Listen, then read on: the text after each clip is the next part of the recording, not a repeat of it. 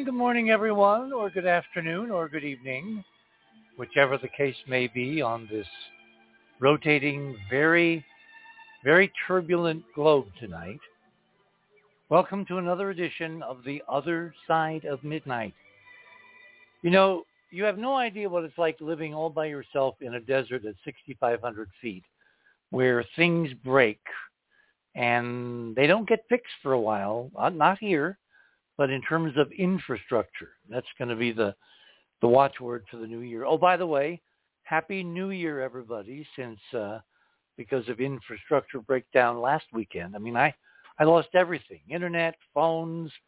Literally, they could not find what was wrong with the phone for a week, a whole week, and I knew it was not really here because the little digital time thing on the dial because these are these are uh, you know portable uh, phones, uh, remotes, uh, would show the correct time, but there was no dial tone, no playing with buttons didn't do anything, looking at circuits, making sure that anything not hung up was nothing worked, and then this morning, literally around noon, the phone rang and I leaped out of bed because, of course, when you don't have a phone for a week and you don't hear anything, it's really quiet.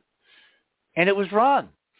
And he said, oh, it works. And I said, yes, it works. And I had no idea because my last contact with the phone company, they were not due out here uh, again trying to come out because of a snowstorm we had until Monday. And there's another snowstorm on the way. So something, and I don't like to use this term, magically fixed the phone literally within a couple of hours of a week, a full week when it was not working. Thank goodness the internet did come back and there is Skype and there's email and you know, it's very hard to be out of touch these days, but uh, not so much here in the land of en- enchantment. I'm beginning to take take that, you know, moniker rather more seriously because something interacted, and we have phones. Tonight is uh, January 6th. Now, we're going to get to one of the domestic reasons for why this date is now going to live in history, as Franklin Delano Roosevelt said many decades ago, another date. But in fact, it is the Russian Orthodox Christmas tonight. And in honor, we're going to play one Christmas song. I'm going to do one Christmas song because the show tonight is dedicated to NASA's secret 12 days of their hyperdimensional Christmas, and we have some presents under the tree to unwrap, to reveal, to share with you tonight. So, um, apropos of well, uh, let me let me reverse this, okay? Let me talk about uh, how you get to new news items and images, because that's a very important part of the other side of midnight. What you want to do is go to theothersideofmidnight.com, and that will take you to our website. Our banner for tonight, the very top, says the President's Artifact, the 12 hyperdimensional days of NASA's secret Christmas you know, they, they've been building up to this for quite a while because they've been leaking, dribbling out these amazing nuggets of real data. And yet they don't say anything. You know, it's, it's totally on the QT. If you can figure it out, fine. They won't acknowledge. They won't respond. If you don't figure it out, fine, because they won't acknowledge or respond. Uh, but tonight we're going to unveil some really interesting things that I think are going to come to a head in 2024. This is now the magic 2024.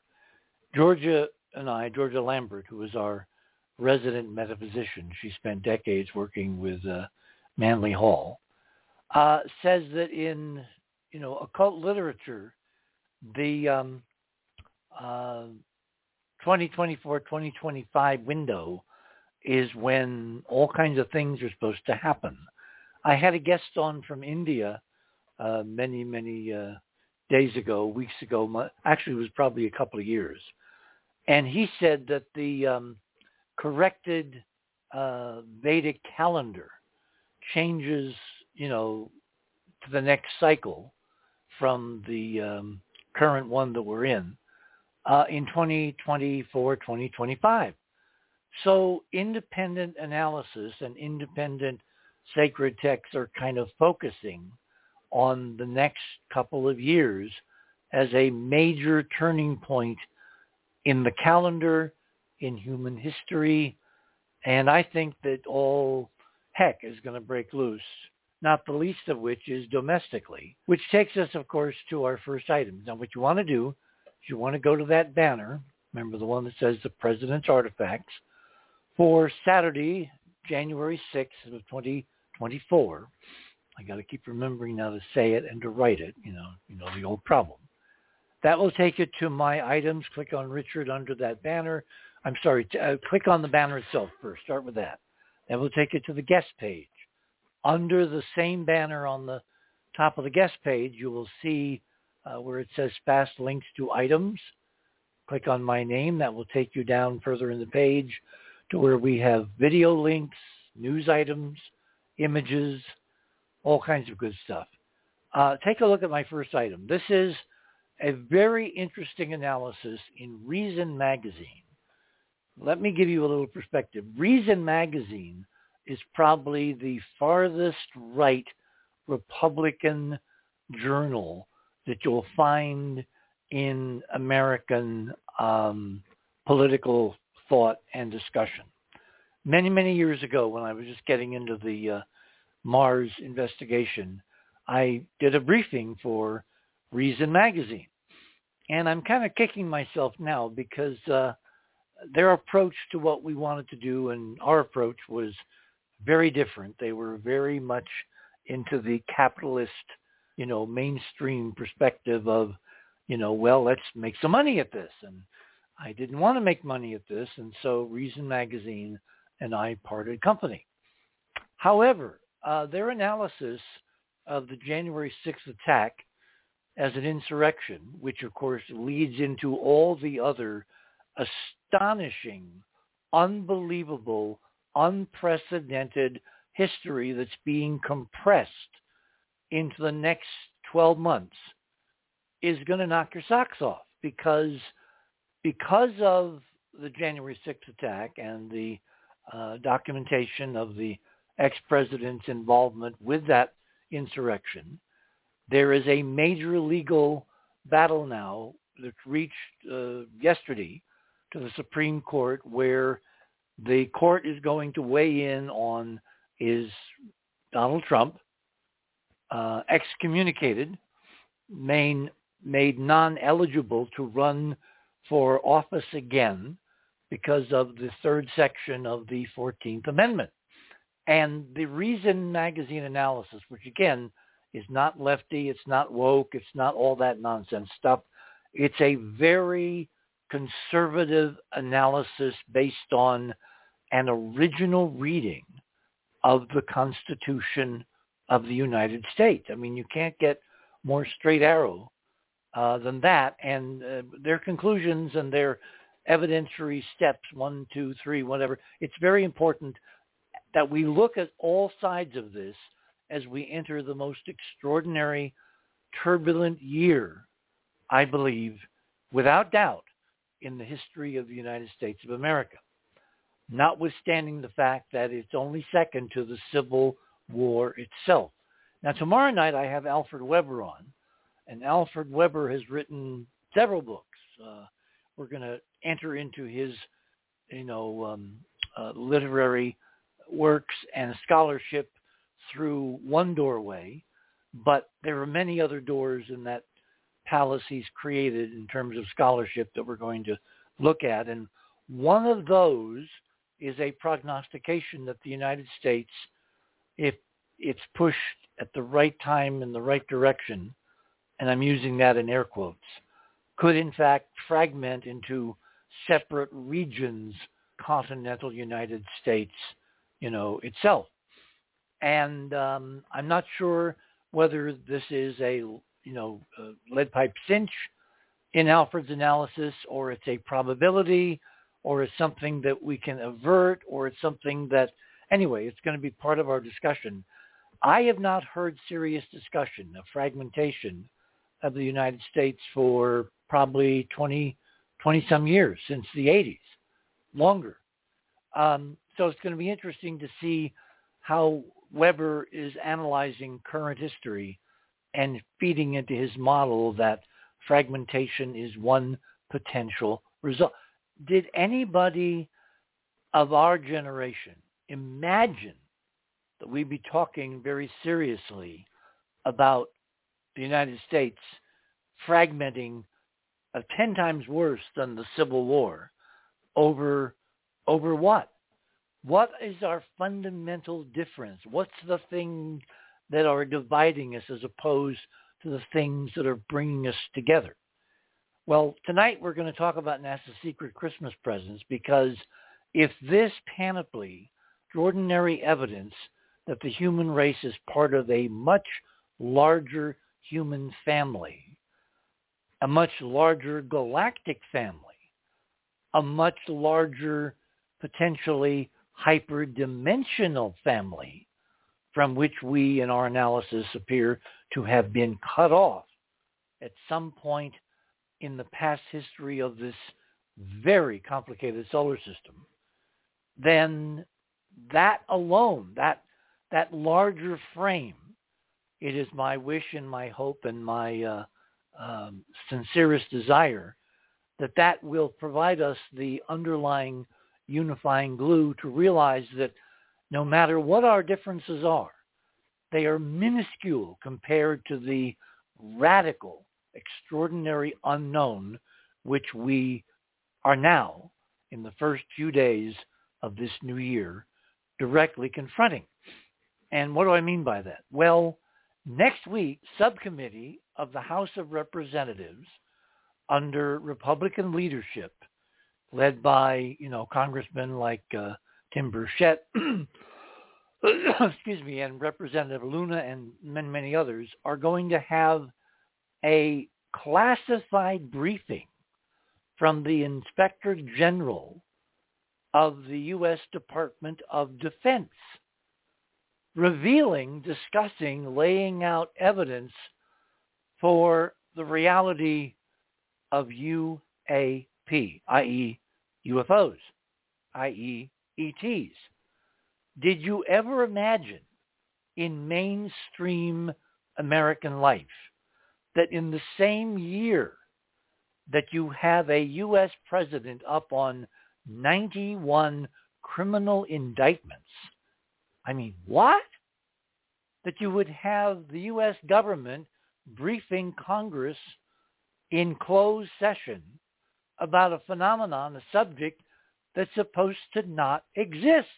It's supposed to be fiction, fantasy, Looney Tunes, crazy, you know, the stuff that doesn't even belong on the backs of cereal boxes.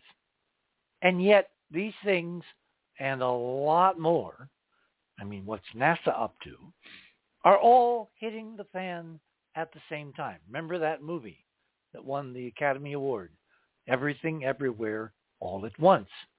Well, that's the reality that the ancient sages, occult sources of wisdom, the Vedas, uh, astrologers, all the foo-foo stuff have all said is going to come to the fore in the next year or two as we change from the Kali Yuga back up the scale to the next higher vibrational leopard, uh, uh, you know, uh, frequency of the Vedic calendar. Now, my model for what's driving all this, of course, is the physics. The fact that the precessional cycle has real physical effects on planets, the solar system, actions of the sun, actions of other stars. Don't let me get started on Betelgeuse, okay?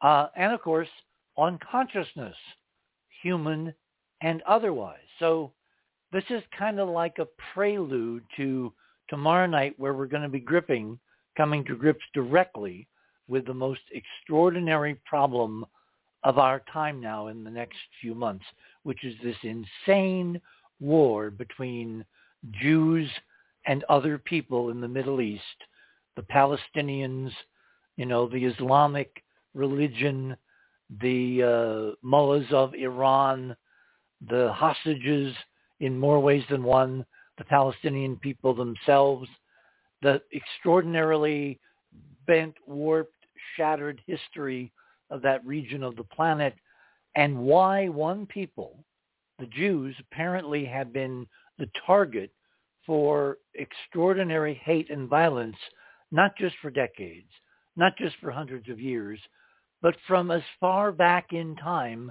millennia, as we can trace a written record. Why?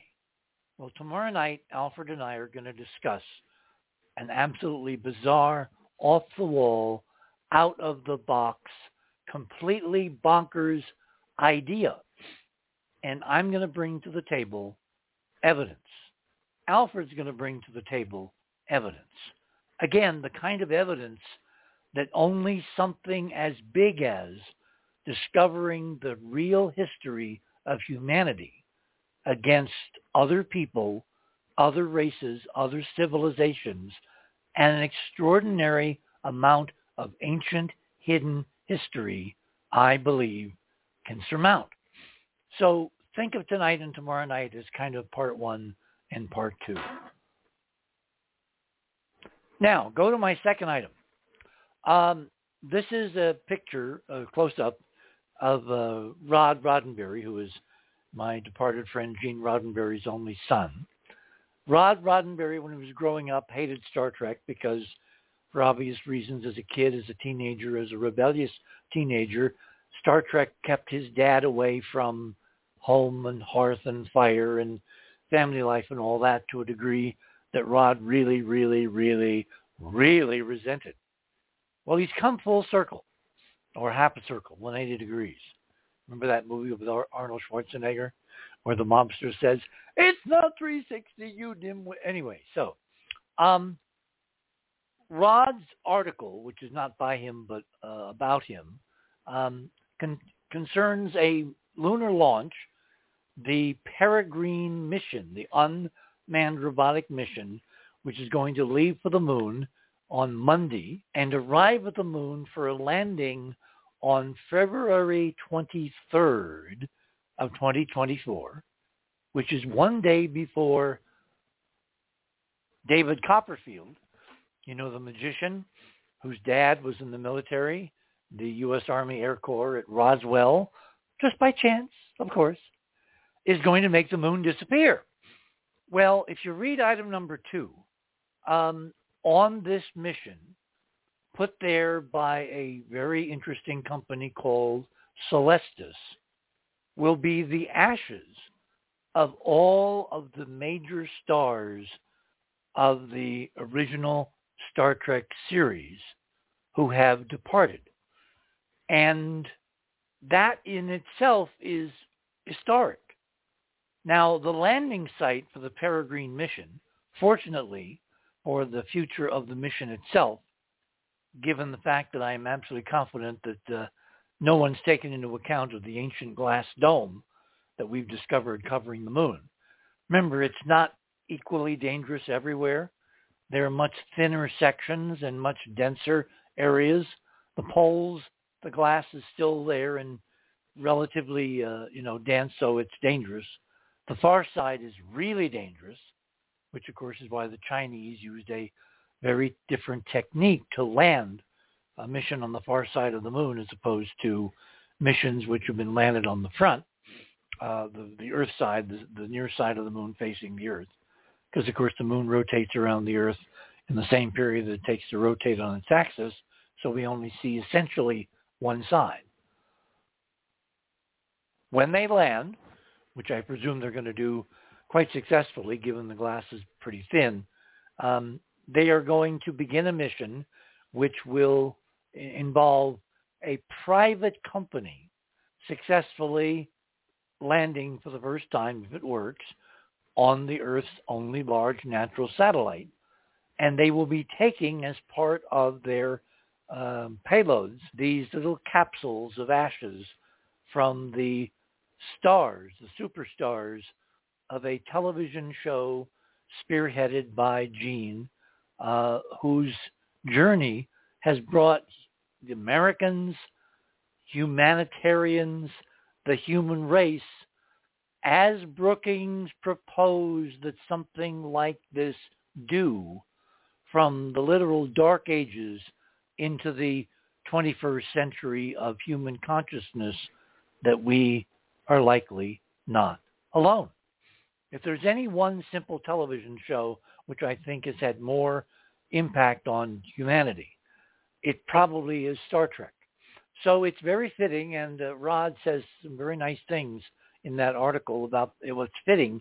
What he did not anticipate, and what the company which is doing the mission in uh, in concert with NASA did not anticipate. What NASA did not anticipate is that the head of the Navajo Nation has written a formal legal letter to the United States Space Agency, to NASA, basically objecting Peregrine mission because of the ashes of the Star Trek crew on board. He is claiming, and uh, I didn't find the right link in time for the show, but you can find it by simply Googling Navajo Nation objects to a latest NASA moon mission.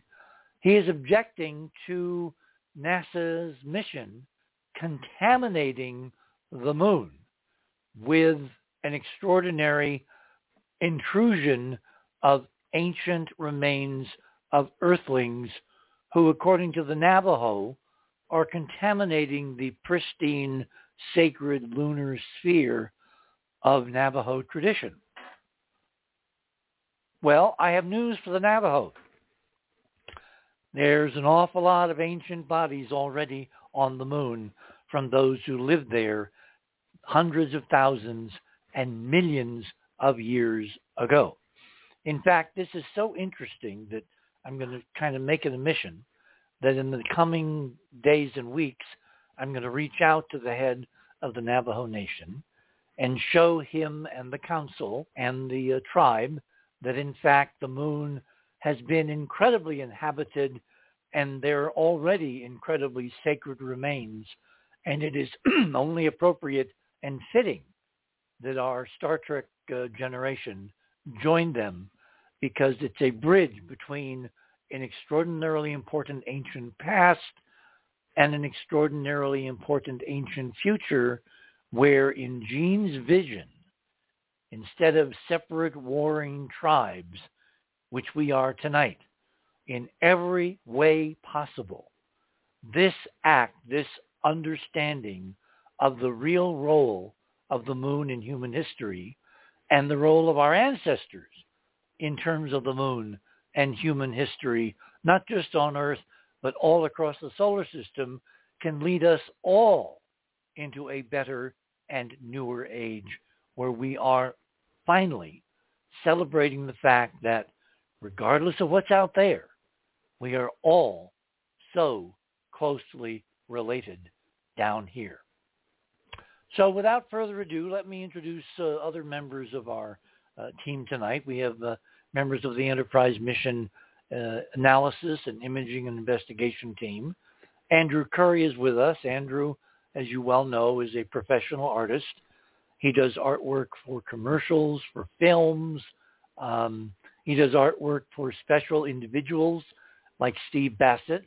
Uh, remind me, Andrew, I've got to connect you and Steve because Steve did a very interesting mission for us uh, a couple weeks ago, and uh, we need to talk about uh, uh, the, the, the next step. Uh, we've got Robert Morningstar with us, who is a uh, bills himself as a civilian intelligence analyst, lives in New York, has a um, very background. What you can do is go to the other side of midnight and click on, you know, fast links to bios, which is the line right under fast links to items, and you'll see uh, Robert there and Andrew. Ron Gerbron is uh, joining us. He's our resident generalist. Um, he is almost at home, so we can join us where he has a good signal. And so we'll bring him on soon. And in the second hour, uh, Ruggiero Calo, who is our um, medical expert and podiatrist and esteemed artist from a very different school of art. He's going to be joining us in the second hour. So let me open the lines here and welcome who is with us at the moment. I believe, Andrew, you're with us.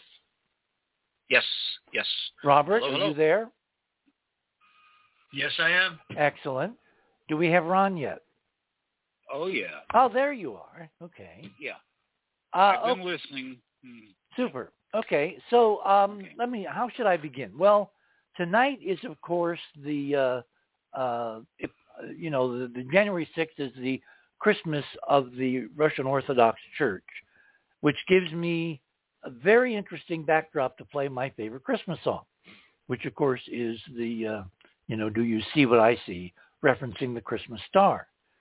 Because on this day, according to the Orthodox Church, the wise men, three of them, journeying from the east, finally arrived at Bethlehem and worshiped the Christ child in the manger to which that song, that Christmas song by Crosby, has been dedicated. And the mystery of what was the star, what did they follow, what led them across thousands of miles from, you know, the Far East to, uh, to, to, to Bethlehem. On our last show, which was on Christmas Eve, um, something very interesting happened. We traced the connections between the physics and the ancient Roman festival of Saturnalia, and we had Maria Maria Wheatley, uh, who was a very interesting archaeologist and anthropologist from England, who has done extraordinary work on the ancient stone circles, connecting dots in terms of the uh, you know celebration long before the Romans came to Britain of this ancient end of the uh, year celebration, which I kind of came to the conclusion that they're all not separate, they're all related. In other words, beneath our superficial differences, there is this commonality, which is the physics. Well, after we'd finished the show, um, I got an email from one of our uh, very faithful listeners, uh, Stephen from Massachusetts, and he had done a little calculation where he looked up the latitude, and you can do, you know, now to like eight, nine significant figures, latitude and longitudes because of the satellite mapping of, of the entire planet. And he found that the latitude of Stonehenge and the latitude of Bethlehem, when you, when you, you know, subtract one from the other, they are separated by 19.47 degrees. And that, of course, is the key hyperdimensional enclosed tetrahedral angle of the physics in rotating planets, in rotating stars, um, in all rotating systems. And the idea that that could be to four significant figures um, accidental is, of course, just, just mind-boggling. So that became really an amazing icing on the cake and leads the way tonight to our celebration of the Russian Orthodox Christmas, which of course culminates with the wise men, the magi, the, the wisdom keepers of the Far East, the magicians. Remember Arthur, Arthur's Clark, any sufficiently advanced technology is indistinguishable from magic. Magic, magi, holders of ancient wisdom, ultimately tracing itself back to, as we discussed, you know, a few days ago, this hyperdimensional reality that we are all experiencing and most most of humanity has no idea what's marking time and marking events and marking the calendar and marking these cycles. So with that as as a prologue, let me go to my first item. Take a look at um, uh, item number three.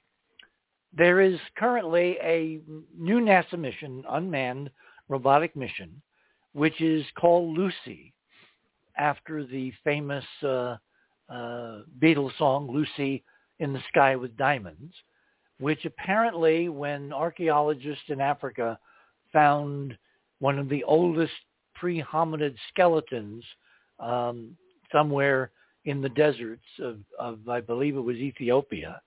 Um, the Beatles songs was a rage, and they were playing Lucy in the Sky with Diamonds in the tent, and so Johnson, the archaeologist who uh, or anthropologist who found the skeleton, decided to name the skeleton Lucy as a progenitor, a pre-hominid progenitor of humanity. Well, NASA, in layers of meaning that go beyond the simple origins of the uh, uh, hominid, pre-hominid, um, call this new mission to the outer solar system Lucy because they are imbuing it with the ability from its instrumentation and its flight profile and its uh, flight plan to uncover the origins of the solar system and perhaps perchance life within it. Now I think that they know a lot more and they know that the destination of Lucy, which is the so-called Trojan asteroids, which are a group of asteroids, you know, small uh, rock-like objects that conventional astronomy says orbit the sun as parts of planets that never formed because of the Jovian gravitational disruption back in the four and a half billion year old foundations of the solar system. Anyway, um, be that as it may, let me continue this on the other side because nobody warned me that we're literally at the bottom of the hour. So without further ado, let us kind of dedicate tonight the wise men so that they in fact can bless our journey as we venture back in time to the origins of human beings, the origins of uh, people who, um, shall we say, came before. We shall return.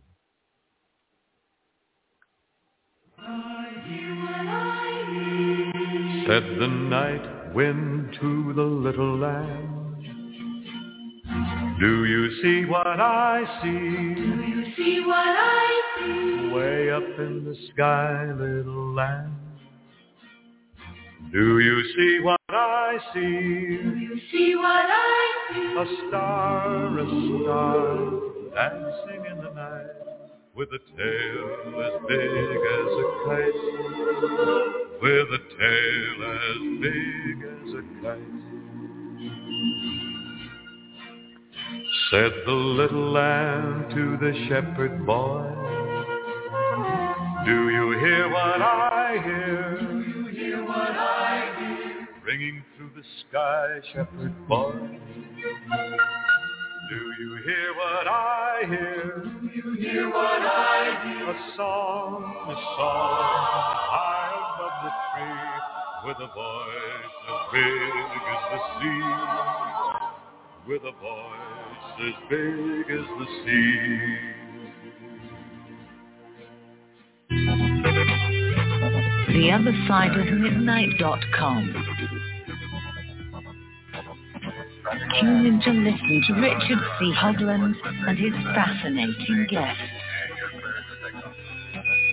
Join Club 19.5 to get access to exclusive member benefits. Listen to past episodes anytime on any device. Search the archives of over 180 episodes. Membership costs $9.95 a month, 33 cents a day. Support the broadcaster to provide you with the most interesting conversation available. Talk radio at the cutting edge of science and thought. The other side of midnight.com.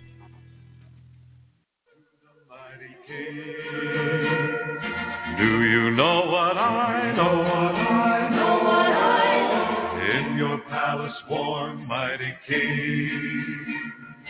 Do you know what I know? What I Know what I know? A child, a child, shivers in the cold.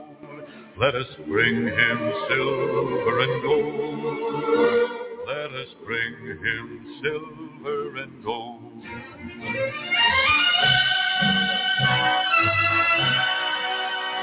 Said the King to the people everywhere. Listen to what I say. What I say. Pray for peace, people everywhere. Listen to what I say. What I say. The child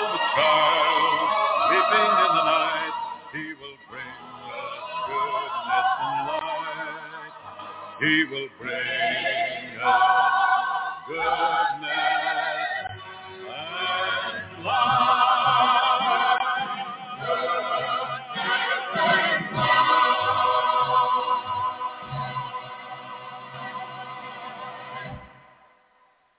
And welcome back, everyone, on this late Christmas 12-day celebration of the night that the wise men reached Jerusalem, actually Bethlehem, which is just outside. So um, let me bring my panel back in. I, I, I want you guys, as we as we move through this step by step, I want you to kind of chime in and, and give me your thoughts. Items three and four are this little asteroid, which is just a few miles in diameter, that by happenstance happens to be on the way, on the trajectory where the Lucy unmanned mission is headed toward the outer reaches of the solar system, the orbit of Jupiter, 60 degrees ahead, 60 degrees behind, will not get there for another several years. But it passes little asteroid on the way, and they photographed, well, not too well, and then returned those images to Earth. And obviously, if you take a look, uh, that's not an asteroid. That's not a rock. That's a ancient eroded spacecraft. In fact, it's two. The first image, the one up top, number three, that was taken as they were approaching. Number four is taken as they flew by from a greater distance. And what appears to be one object kind of attached to the bottom of the uh, larger um, object turned out to be two in tandem orbiting the larger object. Um, and they're all incredibly geometric. In fact, if you zoom in, just click on the image, it gets much bigger. Zoom in, zoom in on the enlargements of the two little moonlets. Those are not like moons I have ever, ever seen because you can see girders and spars and reinforcements and framing and all kinds of incredibly non-rock-like geometric stuff which in no way resembles an asteroid. Who wants to go first?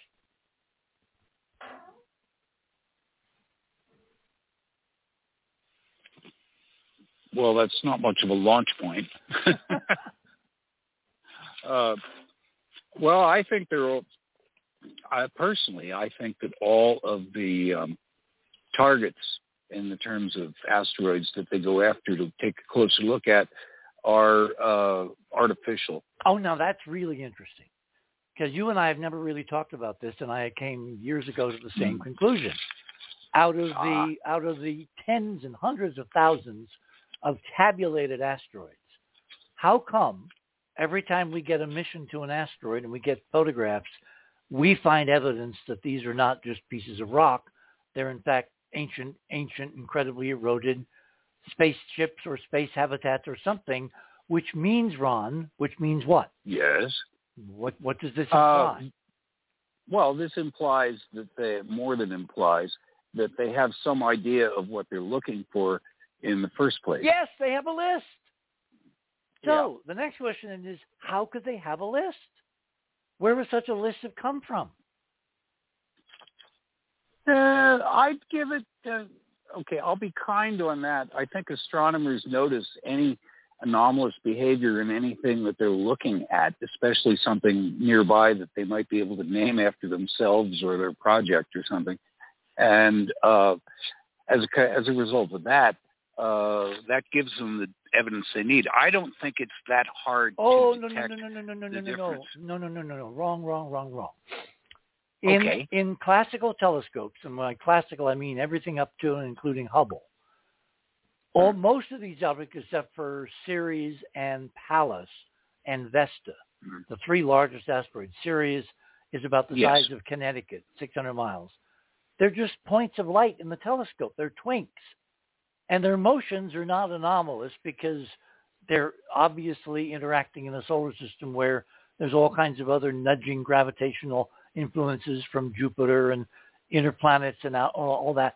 So there's no way you can tell from a twink, that's a combination of twinkling point of light, what it's made of, what its history is, what it why it's unique, whatever. So under normal circumstances, with the exception of some very confusing spectra, which really are not definitive, you know, all these mm-hmm. things basically have looked alike. There are classes, you know, there's rocky ones, there's more metallic ones, there's ones that have a little hint of maybe ice.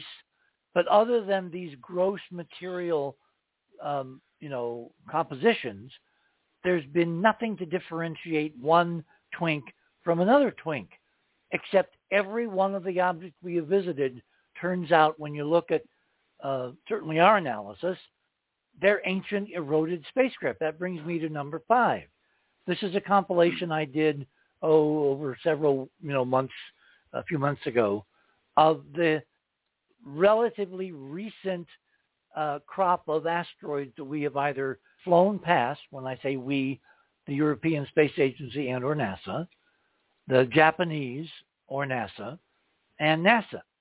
And Steins was the one visited in a flyby by the Europeans on their way to, I believe, uh, a comet 67P, uh, the the uh, the Dawn spacecraft, and um, uh, Ryugu was one that was visited by the Japanese a few years ago, and they actually uh, sampled it, and that material has has come home. And then Bennu mm. is a smaller version uh, that was sampled by the NASA mission OSIRIS-REx, and a few months ago, its stockpile of samples from Bennu were delivered in a can- canister in the desert of Utah, whisked away to Houston, and for some reason, after months, we're now into January, right? It landed in in September, uh, they haven't been able to get into the canister, and we'll get into the details of that later. The thing that I want so they say. Well, that's you know, let's let's assume that's what you know. It's a cover story, and we'll get into why okay. momentarily. When you look at the shape of these objects, does does anybody notice they're all very very similar, if not identical? They're all very eroded. they're all ancient octahedrons and the most octahedral, meaning the one with the flat sides and the square corners, is Bennu. Ryugu is much more eroded, meaning in this model it's probably much more ancient. But there appears to be, like you have standard Chevys, you have standard ancient spacecraft. They're just different sizes, but their geometry apparently prefers the octahedral shape, and I have a very non-subtle feeling that that's related to their space drives, what actually moves them, which is not rockets when they were new, but some kind of field propulsion system which literally hooks into hyperspace and moves them effortlessly around the sun or beyond the sun or whatever. And after they were parked and they degraded because of erosion, that fundamental classic geometric, one of the platonic solid shapes is all that remains of an echo that these are not natural rocks. And yet unerringly, what? unerringly, NASA and the Europeans and the Japanese have all picked ancient spacecraft to fly by, quote, randomly. What's wrong with this picture? Well, I don't think anything's wrong with it, but it doesn't. Uh, you know, I don't think people. I don't think any of us. Don't just say people. That sounds demeaning. Uh, our um, dogs might hear too. Uh, they um, they don't. Re- they represent uh, something left over from the ancient wars in the way that I look at a model here, and they just left them to drift.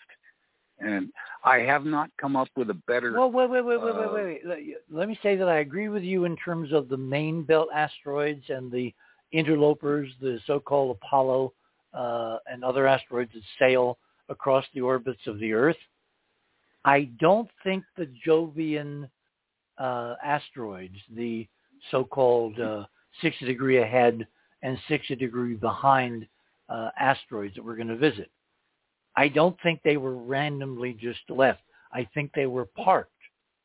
Because if you want something to be where you can find, remember that great line from I think it was Star Trek Four, when they land in um, in in the park in San Francisco, and Kirk says, you know, when they leave the ship, remember where we parked.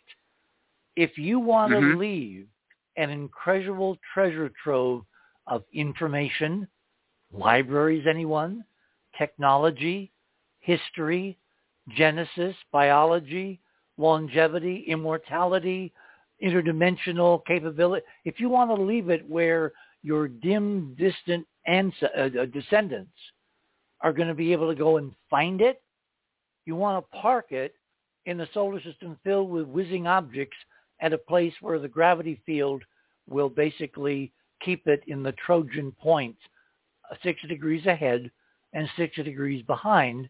And finally, now that NASA has mature technology to be able to send an unmanned spacecraft to go to those distances, they've chosen a spacecraft which A, already just kind of by chance flew by another interesting object, is going to get to the Trojans, is going to mingle with these objects, and it's named solemnly and symbolically for Lucy, a progenitor in a mainstream model for all of humanity.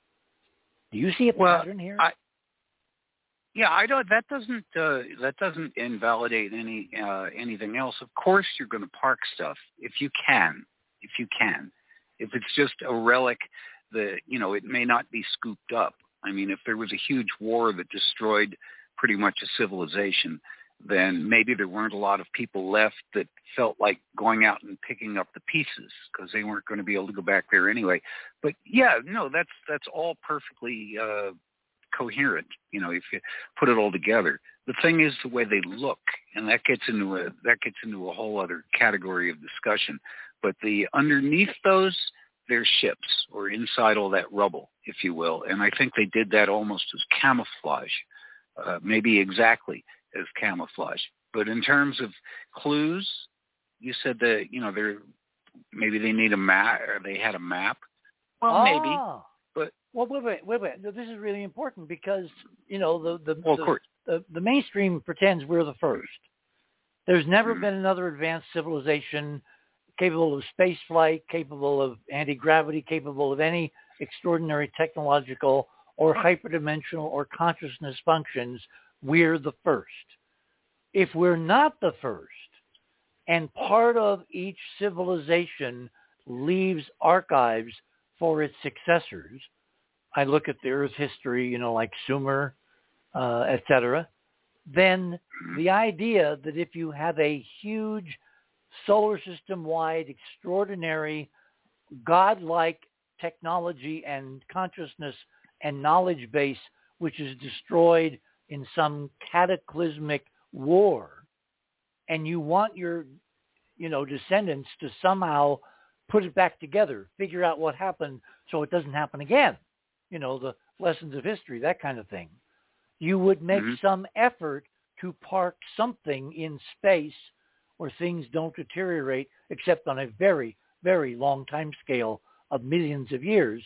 So your descendants could have a means of picking up the pieces and you would leave, I would hope, on Earth where the last refugees would have to go because the only place in the solar system where you can live without technology is here at the moment. Um, and and what, what this implies strongly is that NASA somehow has access or found access or was bequeathed access or was formed because of its access to that ancient archive of maps and celestial logbooks and and em- ephemerides so they could when Mhm. the time was right when they had the right technology they could go and find their past all of our past. And that's exactly what i think is going on tonight. And they've been caught in a very interesting double bind because one of these objects they visited and actually brought back material from and it's sitting in a vault in Houston tonight that they claim they can't open literally is filled with artifacts, and we can prove that toward the end of the show, and there will be another part of the story. So I think they had inside information of the best sort, which is they are heirs to an ancient treasure of historical data. See, I agree with all of that except Ah. the uh, motivational angle. That's it. I I think that uh, it's a little presumptuous of us to assume that somebody wanted to leave us a map or an archive. I mean, Really? I can Why? think Why? of a Why? well, I can think of a number of scenario scenarios where such a uh, such an indicator, such a um, map, as it were, uh, might have turned up. Uh, it could have turned up from any um, craft that happened to crash and get recovered or discovered, even a little one, because in their um, what do they call them on Star Trek and elsewhere, the star charts, in their star charts, in their Right. logbooks, as you mentioned, uh, this kind of stuff would be noted, and somebody would go, you know, there are rumor, there have been rumors about that because NASA studies this stuff. Yeah, but wait, wait, wait, wait. Uh, my model is, and I want everybody else to join in, so let's make this our last point until we get to the next interesting milestone. NASA was Mhm. formed to do this. It's not an accident that Eisenhower created a, quote, civilian agency, and it's been hiding everything really cool for the last 50 years. Their hidden Right. mission, quoting Keith Laney, their secret hidden mission was to go and retrieve this history of real humanity.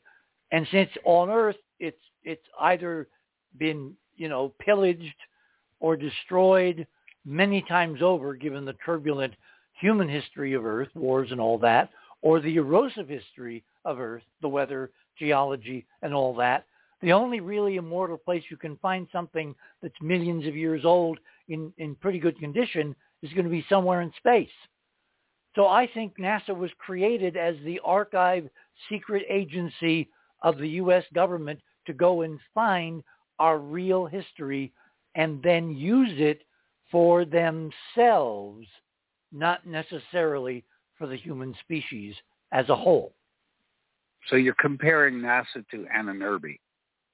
Basically, well, because That was remember, the that was the secret society the in Nazis, Germany. I, the- I know you and, know this. And, and the yeah, Nazis came over and infiltrated NASA, von Braun et al., and their Mm-hmm. philosophy became the NASA philosophy, except they didn't, uh, you know, publicly crucify Jews.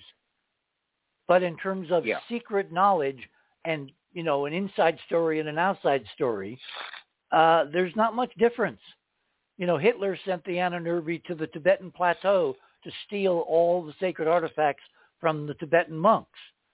Well, we Mhm. now know tonight there's an ancient Stonehenge on the moon where NASA landed two sets of missions, an unmanned mission, Surveyor 3, and a manned mission, Apollo 12, twice within walking distance, you know, literally tens of feet of this ancient archive that's sitting in one of the photographs looking like an ancient sarcophagus. And there isn't one record in the NASA archive about Apollo that says that the two astronauts, Pete Conrad and Alan Bean, went anywhere near what's obviously an artificial object sitting on the moon where any astronaut worthy of his salt would have gone, holy gallopers, Batman, what the heck is that doing here? You know, here's something. This is anomalous to this, but it fits as well. What you just said. That does seem to be the evidence, and yet uh, I went through a couple weeks ago the archive, very poorly attended, uh, that Ken Johnston uh, set up on the internet. Uh, you've got one of the pictures from it there, but I had to clean it up because they're all faded and everything. But he took all these pictures from the uh, uh, that were leftovers from the Apollo program, and he was one of the people that was supposed to get rid of all the junk, and instead he took some. You know, he took a whole, took a box or two of them to preserve them because they were Well, going to NASA digitize back, everything. back in the day, NASA had made many, many duplicates of the Apollo imagery. And Ken Mhm. was curator for the Lunar Receiving Laboratory science scientists of that archive. and his superior told him one day, get rid of all those extra copies and just, you know, keep one. So instead well, of taking them to the dumpster, he took one set to his alma mater university in Oklahoma, and he kept one set, partial set for himself. And then decades later, when we finally met, he loaned me some of the images, and that's how I figured out that Mitchell was unveiling a television camera under this incredibly shattered glass dome stretching overhead, which you can clearly, crystal clear, see in his preserved copies, which have been nowhere near NASA in over 30 years, and you can barely discern on the umpteen generations of analog copies that NASA has made of those images since and given out to the public. So he didn't purloin. He was officially told to destroy, and all he did was put his destruction on a much longer time frame. Uh, that's.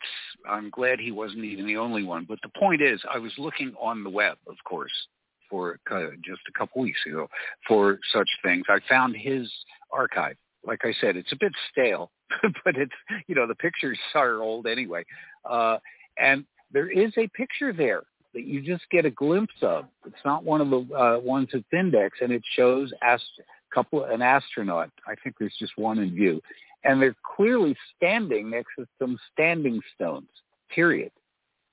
And you just get a.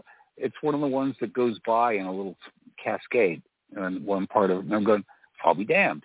So maybe they did go over and look at it. And the remember they had to stomp pretty hard to get those tracks uh, that are so famous to show in the dust.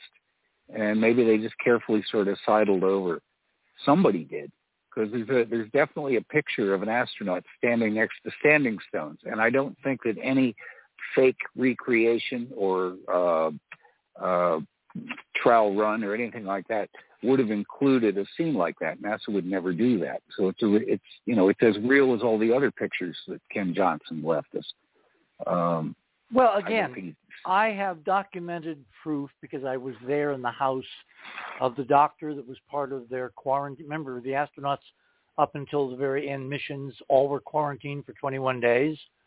And we all uh-huh. wondered, you know, well, that was supposed to be biological prevention, and we're basically uh, less than a minute from the bottom of the hour here, uh, top of the hour. all everybody wondered why, given the sterility of the moon's surface, why would you quarantine astronauts on the incredibly small chance they might bring back a microbe? Well, there were other things that were done in those 21 days of isolation, not the least of which was brainwashing, which opens mm. up a whole new can of worms, which is why none of them could remember what it felt like. And Pete Conrad, the head of the Apollo 12 mission, complained for years that he couldn't remember, like Ed Mitchell, what it felt like to walk on the moon. They could remember their flight plan, their itinerary, what they did, etc. But they but they literally could not, you know, remember what in fact, uh, uh, you know, it felt like to be where no one had gone before. Well, maybe it's because something had altered their minds. Okay, we're at the um, uh, top of the hour. I got to get my clock straight here. So let us continue this conversation on the other side uh, when we return. You're tuned to The Other Side of Midnight. My name is Richard C. Hoagland. We shall return.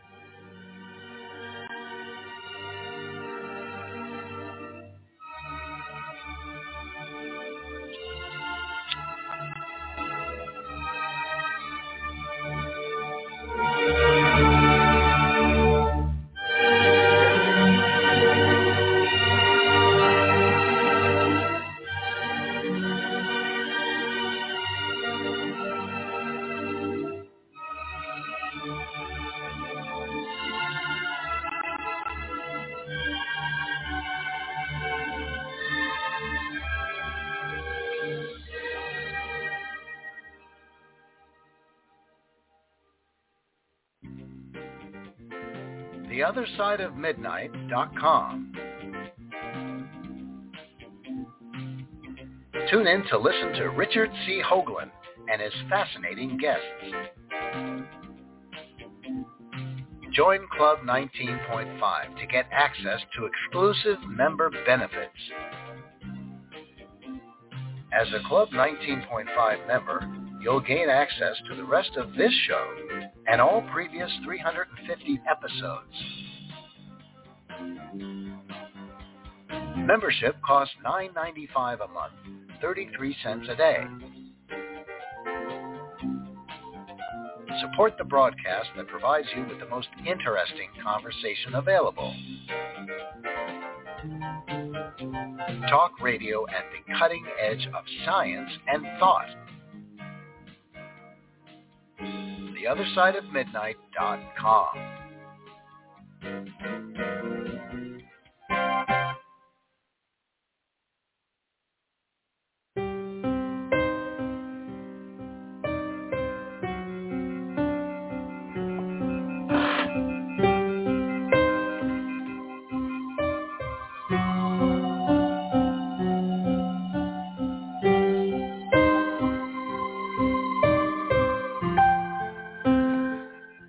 welcome back, everyone, on this Saturday night, January 6th, when the wise men finished their trek from the Far East to Bethlehem, the night of the star. Very appropriate, I always have thought. We're talking tonight about the hidden history of the human species. Has NASA been from the get-go, from the beginning, a mission agency driven by a hidden mission? The mission to literally ferret out in the cold and stark preservation of the solar system the lost tens of thousands, if not millions of years of real human history? Have they identified through unmanned missions, reconnaissance missions, places where technology as it evolves will allow them with human missions to go basically raid libraries, archives, working technology, God knows what could be preserved out there just waiting to be retrieved if they have a treasure map. I mean, what do humans do about things that are valuable going all the way back to the prehistory of, uh, you know, of, of, of Oak Island? The rumor there is, of course, that uh, the the uh, Masons, the um, founders of the secret society which became the Masons, the uh, Templars, that they literally journeyed to the New World in wooden ships with sails to bury something that they found in an archive where they had a map in the Middle East during the Crusades. Okay, let me widen the conversation. Let me bring in Robert. Mr. Morningstar, your thoughts on this? Well, my first thoughts on your items, I will skip number one. Um, number three, it looks to me like a shell. It also looks to me like the Wait, piece wait, on it- the it- bottom. it- Your item number Wait, wait, wait, wait. It looks like a what? a shell, Shell. turtle shell. Uh, we're With a- talking number three. Number three. Okay, okay. And the piece that's on the bottom looks to me like it broke off, possibly off the northwest edge of this thing. The next thing is in picture number four, we're seeing the reverse. Yeah, it's one of it's the- almost 180 degree reversal. Yeah. Yeah. So if we think of it as coins, number three is the obverse side of the coin, Mhm. and number four the reverse side of the coin. And I agree that uh, there's a tremendous amount of structure and geometry there. Now, what that says to me is these are shells, literally like hulls. You know, like Mhm. ships have hulls, and Mhm. spaceships have hulls to keep the air in and vacuum out. And yeah, I see passageways. yeah, I and and and, and, and if they're if, if they're relatively if the if the hull is thin, Mhm. micrometeorite abrasion can wear it away, but the beams and the structure elements are much thicker and denser and will survive longer. So it will erode from the out in, and you'll be left with the framework, the spine, the skeleton of the Mhm. previous craft or crafts, plural, that these things used to be. Yeah. And uh, regarding, I recall we did the shows on Bennu, and when we did uh, close-ups, I did enhancements of Bennu. Tim Saunders, who's a marine engineer, shipbuilder, he and I found a keel and ribs that taper toward the end, toward uh, let's call it the, the western end or the left side of the photograph in Bennu, and we found what really looked like an ark, the uh, this internal structure of an ark. Uh, the, the equator would be the keel, but as you get to the edges of this football-shaped um, asteroid, we saw spars, ribs, and the curvature that went along, uh, similar to the front of a classical clipper ship, sailing ship, wooden ship. So I think there's definitely a lot of uh, artificiality to these things. Secondly, as to where the map came from, I think that these things were mapped out, oh, 50 years ago with uh, Pioneer and Voyager, and we have the Deep Space Network, which few people know about, but we're watching the solar system from 1.5 billion miles away at every angle, and the military uh, monitors that. So I think that uh, the map was provided by our previous explorations, and these things may be giving off radio signals as well. Well, wait, wait, wait, wait, wait, wait, wait, wait.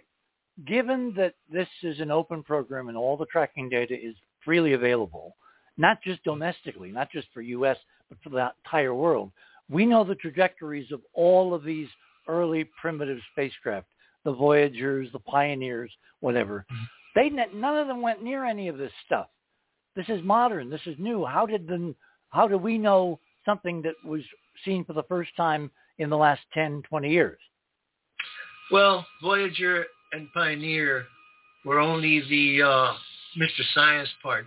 The uh, U.S. military, the Air Force, and the services have been sending out probes, and I just mentioned to you that we have a deep space network, which is positioned at 1.5 billion miles away. And I found that out from Paul Murad, who was a friend of mine, and uh, I remember him. He sadly passed away a couple of years okay, ago. Okay, so so just because we get we have a lot of things to talk about, your model yeah. is that from the early known years of NASA, these were being secretly scoped out.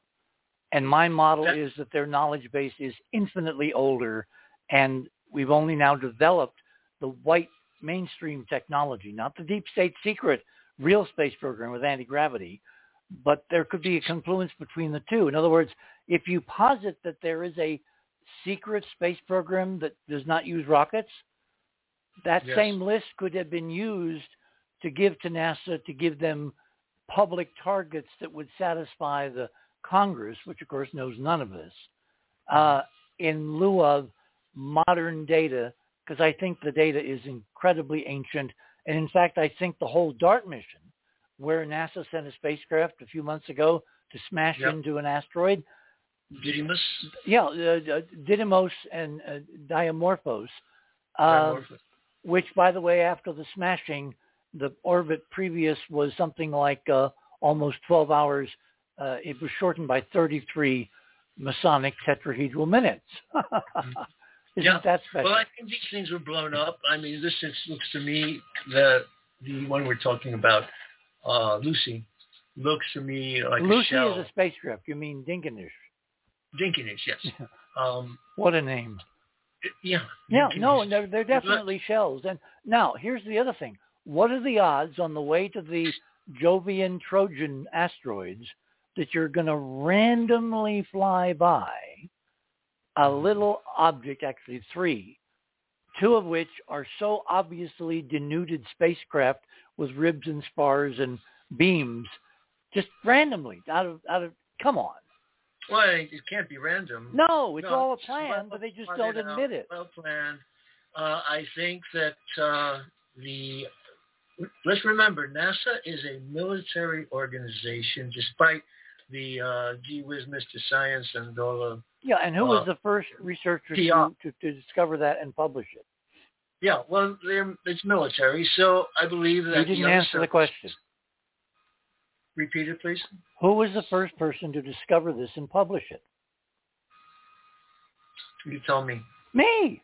Don't you read what I write? I've been saying no, for decades that remember, I found the original NASA Brookings report. I found the charter. In the charter specifically says that everything NASA puts out has to be go through the National Security Council and the mm-hmm. defense establishment authorized by the in other words it's an arm of the pentagon. It's not a civilian space agency. Right. okay. I think they printed more than one copy of the Bo- Brookings report. oh they did. They did but i found it in little rock. It's not it's not easy to find. I found one hardcover copy in little rock through a guy named clinton. No relation. Anyway let me let me let me turn let me turn Okay. to andrew. Andrew you got an interesting thought about the list Yeah, you were. I mean, there's a there's a bunch of threads here. Um, good pick up on any well, let me pick up, up on one really quick, Richard. Right off the top of the show, I mean, we're on the 6th of January. It's the Rus- Russian Orthodox Christmas. And back in 2016, I actually put the article up in the chat box. Back in 2016, the head of the Russian Orthodox Church, uh, forget what his name was, it's in there somewhere, actually went to, of all places, Antarctica. oh right go on- right Yeah. And now, Richard, and, and he went there to go bless a new Russian Orthodox little wooden church. And it's like, you know, and, and one thing, you know, which is uh, the Dr. size Brown- of my kitchen Yeah, exactly. And it's like, why? Are I don't think this- penguins can grow beards. no Well, it's it's very very strange, uh, Ron. And now, guess Yeah. who we have suggesting that he would like to go and visit the South Pole? This came out in October. Pope Francis. what Yep. Oh, no. Yeah. So we're seeing like well, uh, to to give to- people proper background, everybody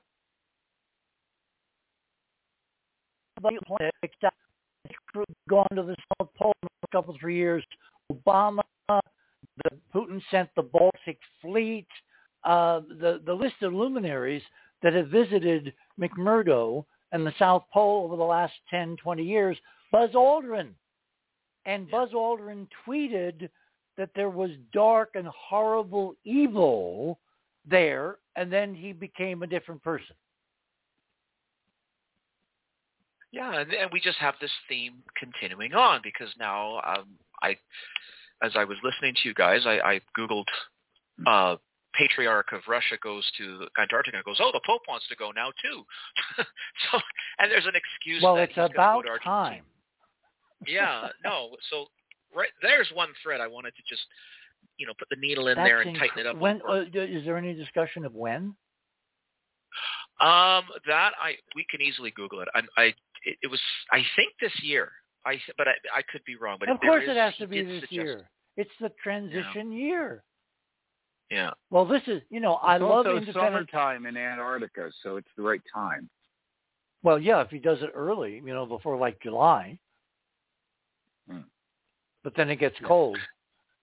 So, anyway, yeah. um, well, anyway, yeah. go ahead. yeah. Well, then the other thread was you you and Ron were talking about the Nazis and how they were scuttling about trying to find you know secret relics and et cetera, et cetera. And then you connected to Asia, and of course it made me think about. Uh, well, I'm going to name the name. It's a, a book called Pluto: New Horizons for for a Lost Horizon. This is published 2015 by Richard Grossinger, and you wrote a big chapter in there about Percival Lowell. And and I, Richard, I'd like you to relate to this because you basically talk about how this Boston, what do you call him, a bra, bra, bra, Boston something? Brahmin was the term, which was a, you know, the uh, one of those things where they were called blue bloods, and you Okay. know the, the the wisdom was that the Lowells talk only to the Cabots, and the Cabots talk only to God. So it was a very insular oligarch, you know, billionaire of the time because they were millionaires, not billionaires back then. You know, in in, in basically inflation.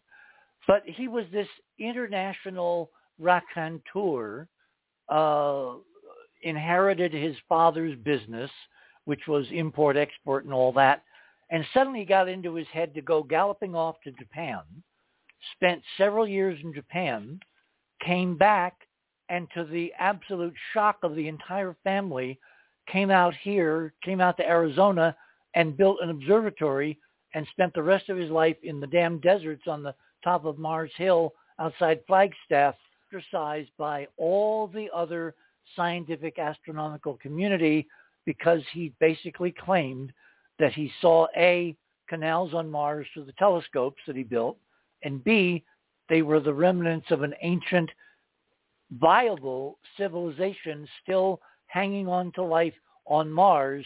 And everybody and his brother and sister said, you know, Percy, you're crazy.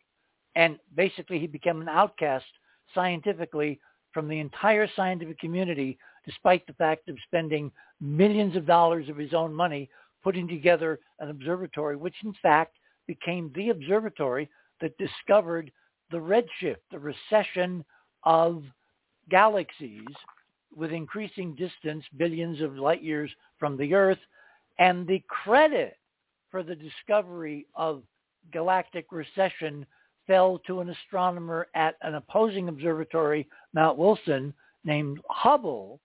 So Lowell was even dicked out of history because of the imprimatur of him having the temerity to try to advance the idea that the human race is not alone and we have neighbors right next door on Mars. And, of course, Richard left this out, drum roll. He predicted 15 years uh, ahead of time. Oh, hello. the drum roll. We're all waiting. Oh. drum roll. Go. Yeah. Pluto. Oh, yes, yes. Percival Lowell, because of uh, celestial mechanics, uh, predicted the existence of another object, another planet. And, of course, it's down been downgraded to a sub-dwarf planet. Again, I think a political hit job. And it was Clyde Tombaugh, who was this farm kid from Kansas who built his own telescopes that Lowell ultimately hired to spend incredible tedious nights uh, taking photographs of the sky and then blinking them on a device called a blink comparator to see if there was a moving planet against the background star fields. And he spent decades doing this. And in 1930, Clyde Tombaugh was successful. And so Pluto was born, discovered uh, as the so-called ninth planet, now downgraded because we now know it's much too small to, to have caused any gravitational perturbations of the outer solar system that had been measured by other astronomers. But the first two letters of Pluto also correspond to Percival Lowell. So Lowell has the last laugh. And Richard, you provocatively suggest in that chapter that he became, you said it, he, he was visiting uh, secular and non-secular temple communities in the Far East, in J- Japan, I, I, assume. Yeah, in, in basically Japan, yeah.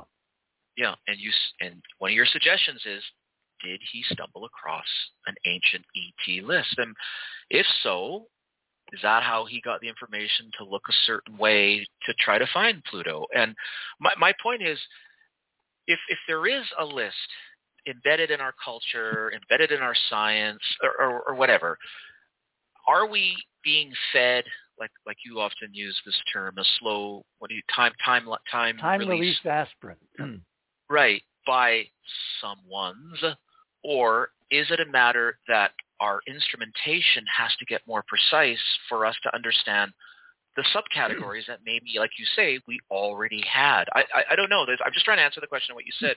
Where do we get this information oh, from? and Andrew, just... Andrew, as you said that, we just passed 1119.47 on the clock. Well, I think it's really interesting, and I and I think you know, I think Robert's on it too, where he's saying, well, now we can see a lot of this stuff. But I I, I just think that we have to get away from this idea that these these ships are basically, you know, human divining rods just being released into the into the solar system. And yeah, we're we have some sort of map that's telling us maybe when our when we have enough technology ready to go to start looking in this place. I, I, I don't know. I'm just trying to answer that question, you know, it, from a different perspective, but based on what you talked about. What I'm Pluto. curious about, Robert, is why you think the maps are very modern and why Andrew and Ron and I think they're incredibly ancient. Well, because I'm very modern and you guys are very ancient. and uh, I just want to say something. Uh, you mentioned 19.5 in passing uh, the time mark here. Yep, yep. I have cross-checked uh, Stephen's uh, calculations, and he is exactly correct. It's 19.469. Holy degrees. criminy! Yeah. Now, now, do you you don't think that's just a coincidence, right? Who knows? Only God knows. And since he was born in Bethlehem, maybe it's uh, he had a connection to Stonehenge. We've talked about the connection of that area intimately to Stonehenge, the Giza Pyramid. And by the way, I discovered something amazing. Uh, we have you have a friend Gary Zeiss, right? Who Yep, yep. does the Russian pyramids. Yep. Well, I've been taking his course, which is five hours, five and a half hours long, for the last couple of weeks, and I am mind-boggled that the base angle of the Russian pyramid is identical to the apex angle of the Great Pyramid, and I've never heard anybody talk about that. I think you talked about it on my first show with him. Yeah. Well, See, what's I- interesting is why why why do the pyramid angles change? And and we discussed on the show. In fact, I've got to subsidence for the most part, say again. but that one doesn't change. Great Pyramid doesn't. No, no, no, no. But. I'm I'm saying the other side. through history, we have pyramids with various angles. All Right. right. There's a bunch in in um, uh, in uh, well, what's the damn Ethiopia, which is south of of uh, you know Egypt, Mhm. the so-called Meroe pyramids, and they're all Yes. in a line and they're all different angles. And I think they're little models of the fact that as the physics changes, if you want a pyramid that will interact with it and amplify the, the force, the HD physics, you have to change the angle. And, And weren't angle, some of those uh, weren't some of those forms in Ethiopia tetrahedrons? I don't believe so. They were tall and skinny like the Moscow Tall and skinny, but tetrahedrons. Right. Tall Well- and skinny. I saw drawings that I thought were You, you mean when you look down from the top, uh, the the so-called plan view? I don't think so. I think I think they're all versions of like an octahedron where you have an imagined mirror pyramid under, under the ground. In other words, a pyramid of, on top is only half, and you can see it from these ancient spacecraft. To make the complete thing work, you got to have both halves, the top and the bottom, which we'll we'll we'll, we'll get to the president in a minute, and that artifact has the same shape, which is I don't think Trivial point. Yes. The ones, the Meroe type pyramids, that was a kingdom right below Egypt Right. most of the time. They they crossed over. Was uh, has those tall, skinny pyramids, and they were mostly brick, and they not as old. They didn't start doing it until after whatever the age is of the Great Pyramid and a couple of others. But the ones that were built in more historical times in Egypt, uh, yeah, they were as old as that, and yet they had that different pitch. If you look through all the old engravings, which of course, you know, back before the middle of the 19th century, you didn't have any option. There were no photographs. The uh, pictures you see, sometimes there are ones that are the tall, skinny, thin things, not dissimilar from the ones in Game of Thrones, if ever anybody's eyes are glazing those over out there. Uh, that was that was the model they used for that. They're, uh, you know, I said, here's the pyramids, and they have these basically spikes. They're practically obelisks, and so they somebody had something in mind, you know, when they designed them that way. It was definitely intentional. Well, given that our model is that the physics changes as the precessional cycle moves through the 26,000 years, and that the Vedic transitions between the various, you know, ages uh, are are keyed to this precessional cycle, uh, which drives the changes in the physics, and ultimately is all about frequency. If you're going to make a pyramid that's going to amplify the field, you can't keep it a static geometry because it will not resonate with the changes in the background physics. So the shapes have to change, and all we have to do is to figure out how the changes correspond to the various ages, and we'll have a model that can be tested. Uh, I want to go to my next item, which is number six. We're basically uh, 25 after the hour. Someone's eating Fritos. Please mute your mic. Um, last year, last September, the Juno spacecraft, which is another unmanned miracle from NASA, designed to last only a few months because of the intense radiation around Jupiter, but has now lasted years, and in which they put a camera as a kind of an afterthought color camera for the public, and it turns out to be an incredibly valuable instrument. It flew within a few hundred miles of the second inner moon called Europa, and it took photographs. And in the last year, I'm, I'm sorry, the last uh, couple three weeks, a, a year after and, and change of the, of the flyby, uh, people NASA put out a video showing the motion picture version of the close-up images taken by the Juno spacecraft in color during the flyby.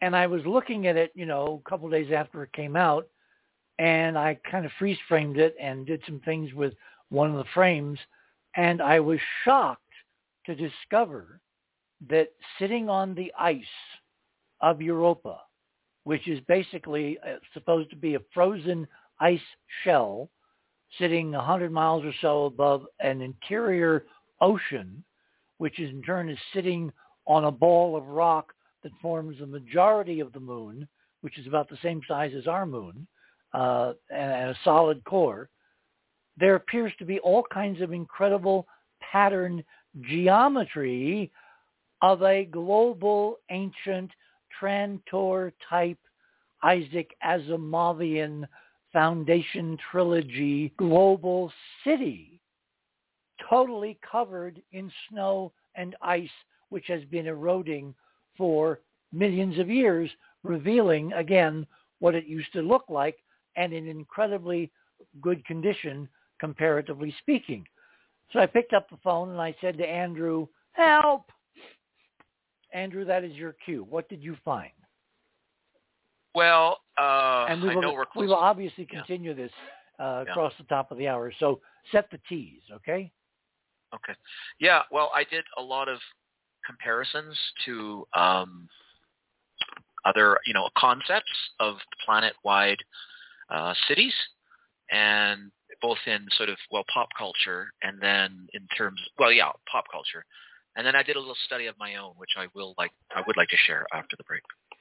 Okay, well, we got about a minute, so you want to give us a little more? Ah, okay. Well, I mean, the, I could have drawn the entire surface. This thing is unbelievable, and I mean, not only is there geometry, Richard, but there's designs, and I think it looks pretty eroded and mucked up. But I found, I mean, you used the term infrastructure early in the show, saying that we have a complicated infrastructure in our solar system. I think you're more on the mark than uh, maybe you just said it unconsciously, but this is the kind of things I'm seeing right on this this image towards the uh, lower part of the picture. And yeah, when we come back, I can cover it.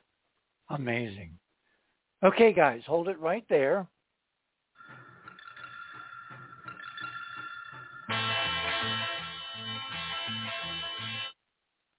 We're taking a journey into time and secret Christmas presents.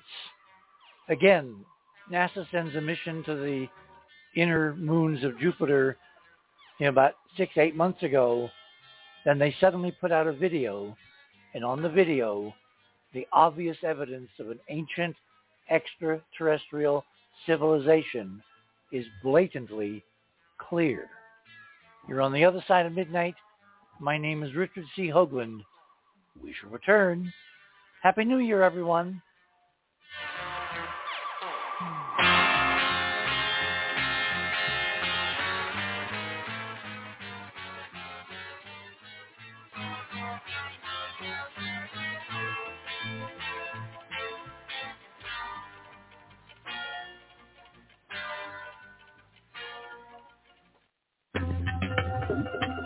The other side of midnight.com.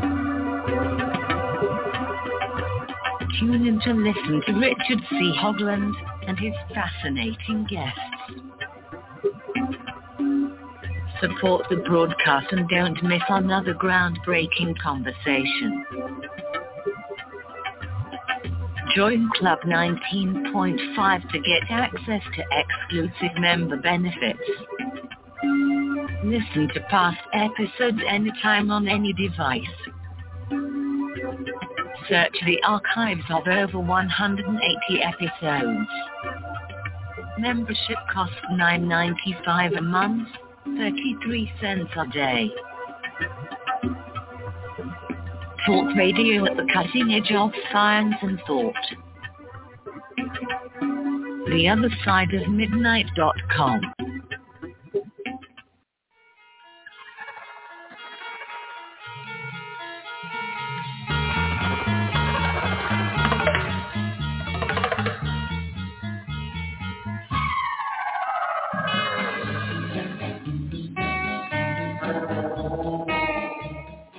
is from an old album called The Ventures in Space that I uh, found a few weeks ago. The Ventures were a very famous rock group, and they ventured into space in this particular rendition. This is the Twilight Zone, a la The Ventures. Welcome to the new year.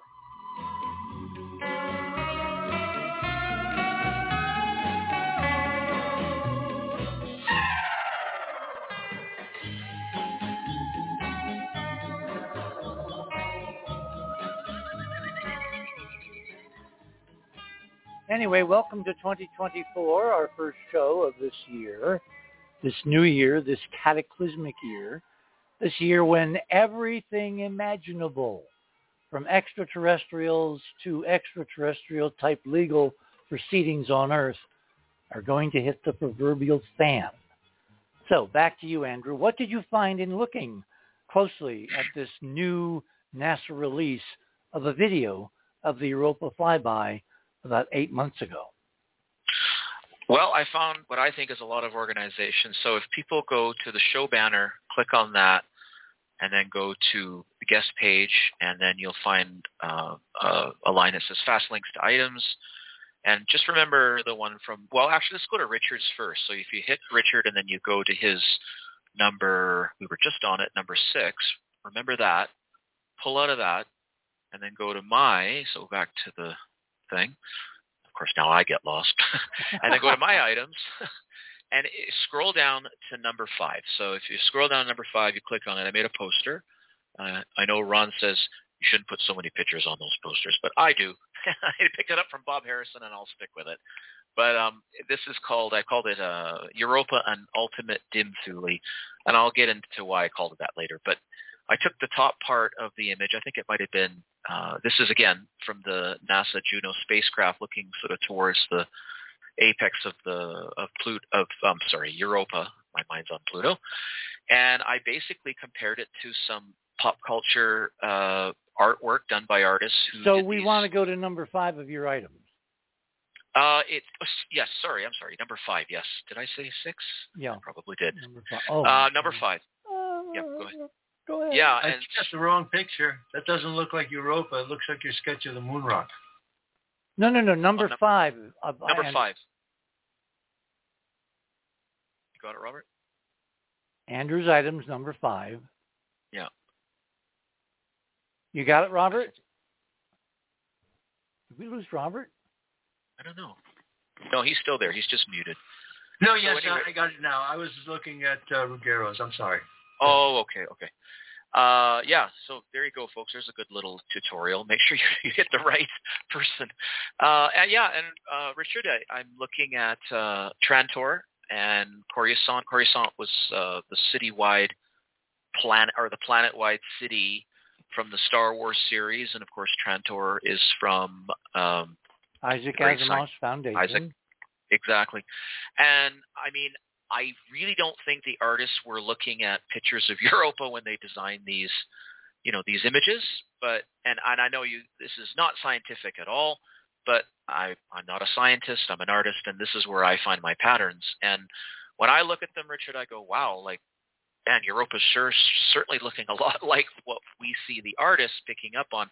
The last image is number three, uh, and that's from 2010, the year we make contact. That was the sequel. Well, it was a, a book written by Arthur C. Clarke as a follow-up to 2001. And then in 2010, they actually, well, Richard, you want to relate the story? I mean, in, in that particular movie, I believe it's a Russian-American um, venture. And yeah, it's, go, it's, it's a it well, it's it's a Russian American venture, and while it's going on to visit the um, uh, the Discovery, the spacecraft left uh, by Bowman when he journeys through the Stargate uh, in orbit around uh, Jupiter, uh, somewhere near uh, Io, the the inner moon of, of the big moon of, uh, of Jupiter. This is like you know 10 years after 2001, 2010, nine years. It's a joint Russian-American venture. They're they're using very advanced technology developed in in the film in 2010 to get there. You know, within a few uh, a couple of years, I think, in hibernation. They get there. Uh, they're very curious about what happened to Bowman. They have no idea. They have his last radio contact as he approaches, uh, you know, uh, uh, you know, the um, one of the moons. See, in the film, it's set at Jupiter, but in the novel that Arthur wrote, it's set at Saturn. So the moon that interesting stuff is on is called Iapetus, and Bowman's last words uh, in the novel are, "It's full of stars," and then he disappears. And so, you know, making the transition between the film and the novel was a little difficult. The uh, the uh, excuse was that uh, could not get special effects people to make realistic moons. Uh, I'm sorry, rings of Saturn, which I don't buy. I think it was basically to keep people from thinking about Iapetus, because Iapetus, in in fact, in the NASA imagery, turns out to be even more extraordinary than Arthur wrote about in uh, 2001. But be that as it may, in the film, they go back to visit Discovery, the spacecraft that Bowman abandoned after all the crew were killed because of Hal, remember that? And they used artwork from the close-ups of Europa, relatively close, taken by the Voyager flybys in the 1980s. But I see hints of what we see in the Juno pictures in the artwork from the film in your picture number three on your poster. So again, it's like never a straight answer. Yeah, and even in the corner to the right hand side, Richard, and I zoomed in. I didn't. I was going to have a linen set. There's a little pyramid there.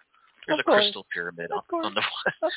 and it's just like, well, again, you know, you could say the, you know, the art director was just make cubes of ice, but this one's pyramidal, and there's a few of them, and nothing is happens chance in films, folks. Like nothing. This is all very pe- peculiarly and particularly designed. So I was just intrigued by that image. Um, anyways, if we come out of that, and then we now go to my number six. Now we go back to uh, if you zoom in, you'll see Richard's image from the Juno Pro, you know, enhanced a bit, and that's the very top corner. And I zoomed in on a sort of rectangular uh, box, came in really close. By the way, then- that, that straight white line is on the Yes. film. It's not on Europa. I didn't take it out because I would have had to do too much damage to original data, and I felt it's easier to explain. It's just an artifact of the film transfer process. It's not on Europa. All the other lines are. Yeah, and if any of this stuff, Richard, Oh, I could have done a on. Where's I could have done a Where's Waldo story here, like and I mean the the geometry, the the the rows, the, the causeway. I mean, there's structure here, there's patterns here, there's implosions here. But one really caught my eye, and it was what looked to me because if I'm thinking of the angle of the spacecraft coming over Europa, this is you know it's pretty top down at this point, but we can still see it on an angle, meaning we're not totally over top, in my opinion, Richard, in, in this image. And so I think what we're seeing here, I mean, this thing almost looks like a, a hollowed out like volcano shape uh, right on the planet surface. You mean you mean the one that's in in your white square? Exactly, which I then enhanced and called it one Europa surface detail. And to me, so I drew it, pull, tried to pull out more features, which you can see beside it, number two. And then if you scroll down, I did a series of four images where I, I'm basically imagining You reconstructed it. Yeah, You put back it you put back all the sides, all the surface covering. To, to me, Richard, it looks like I, I showed my youngest son. He just turned 12 recently, and he was bouncing around the house, and he happened to come into my office, and I said, "Hey, Stellan, what do you think of this?" And I showed him the number two, which I've written as infrastructure. I didn't have any label, no name on it. He goes, "Oh, that's a pyramid." it was like, and I mean, he didn't know what I was doing. Yeah, you know, he probably thinks I'm crazy anyways, and until I'm coaching baseball, then he thinks I'm even crazier. But no, but so what I did is I took four images of the same my same shot and just yeah, I reconstructed the infrastructure. Well, covered the infrastructure. What I think is, and Richard, I came up with this, and you know, I you I could do this over and over again on this surface, just over and over again. Um, well, we're looking at these things as three-dimensional structures in perspective because you're looking. I think you're about 45 degrees from the from the limb in terms yes. of spacecraft geometry, which means you're looking at a 45 degree angle, which is like looking out the window of an airplane at the landscape. Yeah. So you're yeah, seeing precise. it, so you're seeing it as a 3D. This is not just an ice surface with icebergs and rifting and upwellings of of uh, ice, you know, shooting up from warm water, you know, 100 miles underneath. These are three-dimensional structures with shadows. Yes. That should not be there. Yeah, Nothing I like mean, this should tri- be there. No, exactly. There's triangles. There's there's um like things in inside, which to me look like ancient structures and walkways or whatever. I have no idea what it is, but but to me it looks like a busted up pyramidal. I mean that's what it looks like to me. And I, again, I could go all around this surface and keep doing this process, and we would see even more extraordinary. Well, I thought this is one of the most extraordinary things but it looks like to me organized streets or at least you know bridges i i don't know what they are but what they reminded me of and if we come out of this and we go to my number seven is same image the europa nasa juno spacecraft and richard's enhancement and i put it side by side with a jack kirby uh, illustration from uh, it was a series between 1970 and 1973 called the fourth world from dc comics and this was uh, called Apokolips, and it was like a planet-wide city structure. And again, Richard, I, I mean, I don't think Kirby was seeing these images back in 1970, or maybe he was. But here, here again is another example of where did he get? Because it looks an awful lot like um, Europa. And again, I, I, I'm, I'm not saying he was drawing Europa, but it's the forms that he was drawing, which remind me so which are much. probably archetypal. And if there is reincarnation and there is connection between, you know, generations spanning hundreds of thousands, if not millions of years, Kirby could in fact have been, you know, an import from the time when he did live there.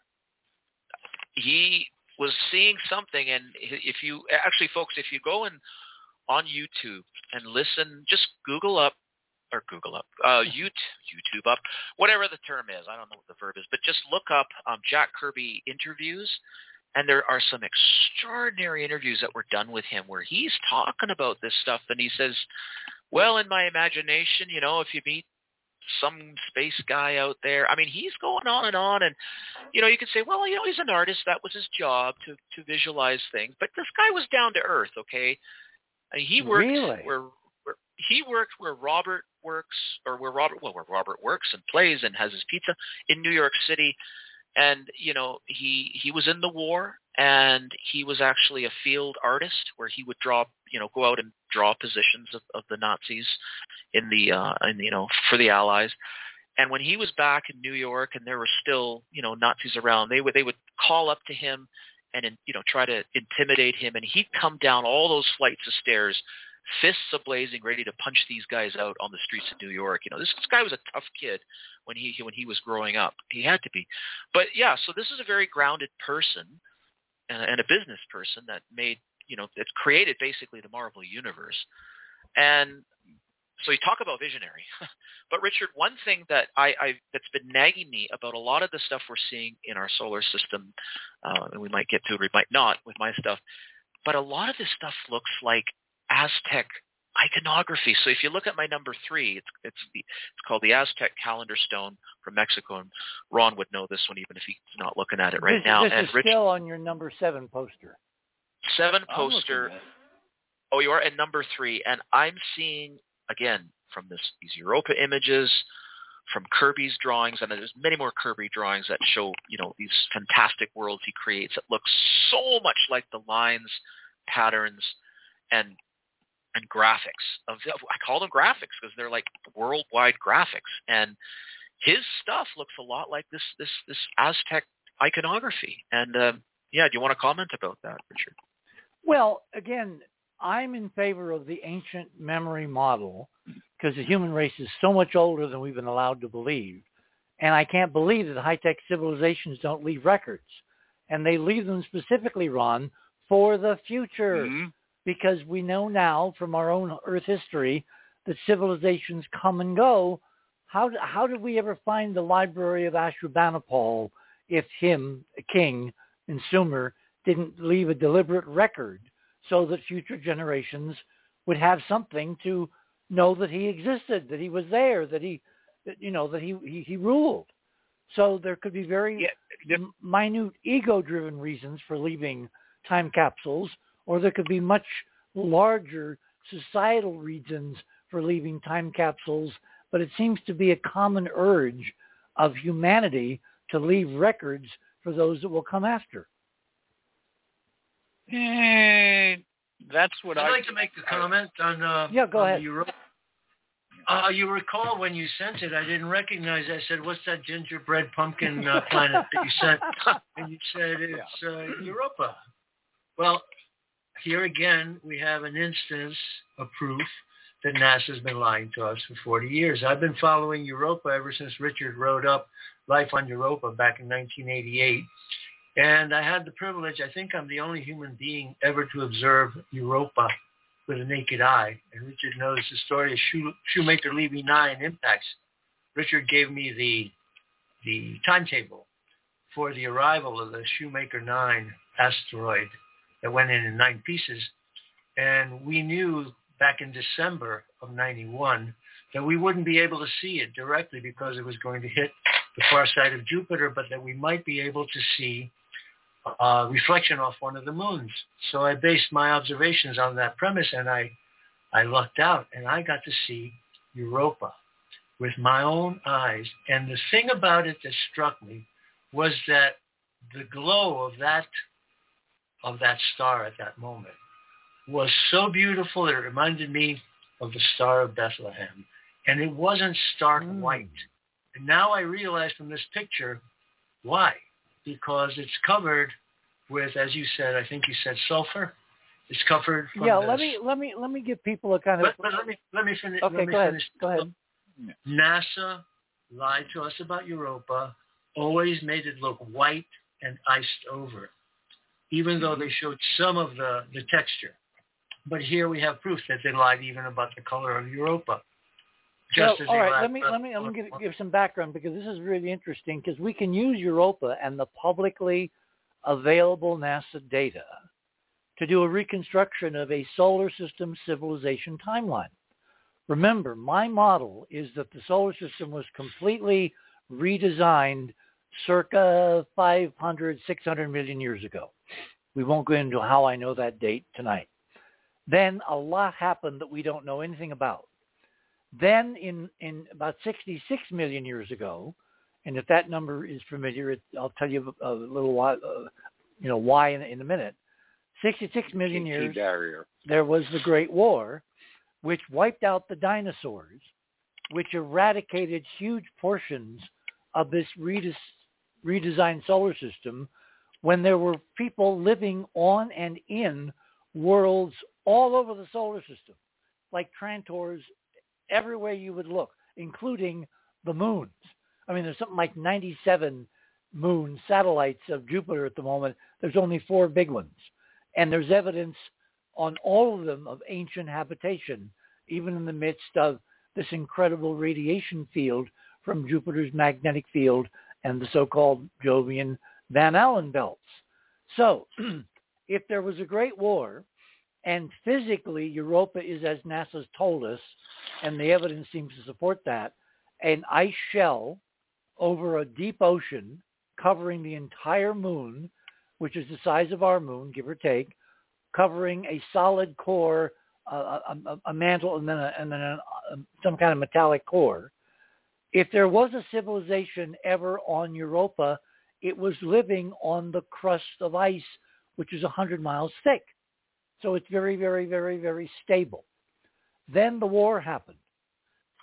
The war effect on Io is to create sulfurous volcanic eruptions, which send plumes of gigatons of material of the in, inner, innards of Io into space every year. Some of that sulfur-laden material drifts through the magnetosphere of, of Jupiter and lands on the ice on Europa. Well, how did that ice come to be? Well, if there was an ancient war and something of a massive scale penetrated that relatively thin 100-mile crust, the ocean underneath would have gushed into space in huge plumes, would have evaporated, recondensed all over the surface of Europa and covered, uh, Andrew, any structures. My calculation is the covering would have been over a mile deep. So we wouldn't see any of this geometry. It's all buried and preserved in literally solid ice under very low gravity conditions. Then time happens. I went and did a calculation. I did some research, and it turns out that in the solar system at Jupiter's distance, an exposed surface of ice will melt or sublimate at a rate of about seven millimeters year. Seven millimeters is, let me look at my, my uh, ruler here. Seven millimeters is about uh, um, three inches, okay? Three, so three inches of ice melts at, at Europa exposed to the sun in a year. You do some numbers and it turns out that from the war over 66 million years, there could have been over a mile of ice which sublimated, revealing once again the ancient geometry of buildings and highways and bridges and freeways and structures and pyramids covered safely in ice for 60 plus million years until it was exposed. And it's now been continually exposed to drifting over by sulfur from Io. So what we're seeing is not pristine ice, it's sulfur-laden ice, and it's being more and more uh, exposed. And oh, the wiggly dark cracks, those are cracks in the ice shell because of Jupiter's tides that would eventually show up and go through everything over tens of millions of years. So there's a literal world time capsule being revealed before our very eyes to which NASA beginning in the 80s sent Voyager, then they sent Galileo, then they sent Juno, and there will be human manned ships that go to Europa and investigate.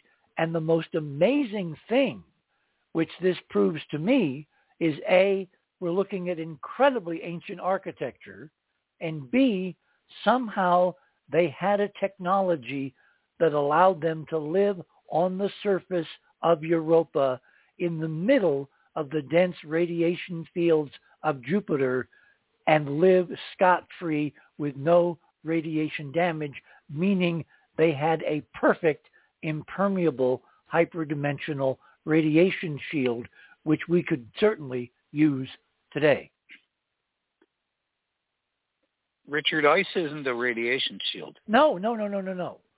The ice is merely the covering from the underneath oceans, which covered the ruins, the remains, for tens of millions of years until solar thermal radiation from the sun, heat, at a half a billion miles, slowly evaporated it, sublimed it in a vacuum, combined with the, the, the radiation of Jupiter, which heats things somewhat. So you're seeing a revealed, preserved, ancient fossil civilization that for most of the time has been buried under miles of ice. And Richard, I have to bring in a little sideways comment here just because of the connections that are being made, if you don't mind. No problem. And that is Io features prominently in the movie Outland, Outland, which was a, a I think a 1981 movie with Sean Connery. It was about an outpost, a, a, a mineral, like they were mining for yeah, they were mining the on, minerals on Io. Yeah, well, the director was Peter Hyams, who directed 2010. Yep. And Capricorn One. So, well, my point is, That's it's funny. in the culture. It's in the culture, whether it's pop For culture. people that don't or- remember Capricorn One, give them the you know teaser, the the thirty second elevator pitch.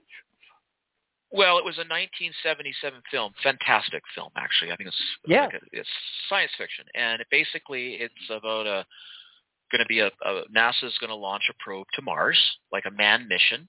And at the last minute, and there's all this political intrigue going on between the politicians, of course. But meanwhile, uh, the guys are all loaded up in the capsule, about ready to launch, and then there's a tap at their door, and they're all like, "What?" And they get pulled out, and basically there's a glitch with the capsule and or with the rocket, I guess with the capsule, that they would not eventually not be able to, I think, re-enter the or, or like I don't know what was failed on the sh- on the ship, Richard, but when the when the when the capsule came back from Mars, it was going to basically burn up.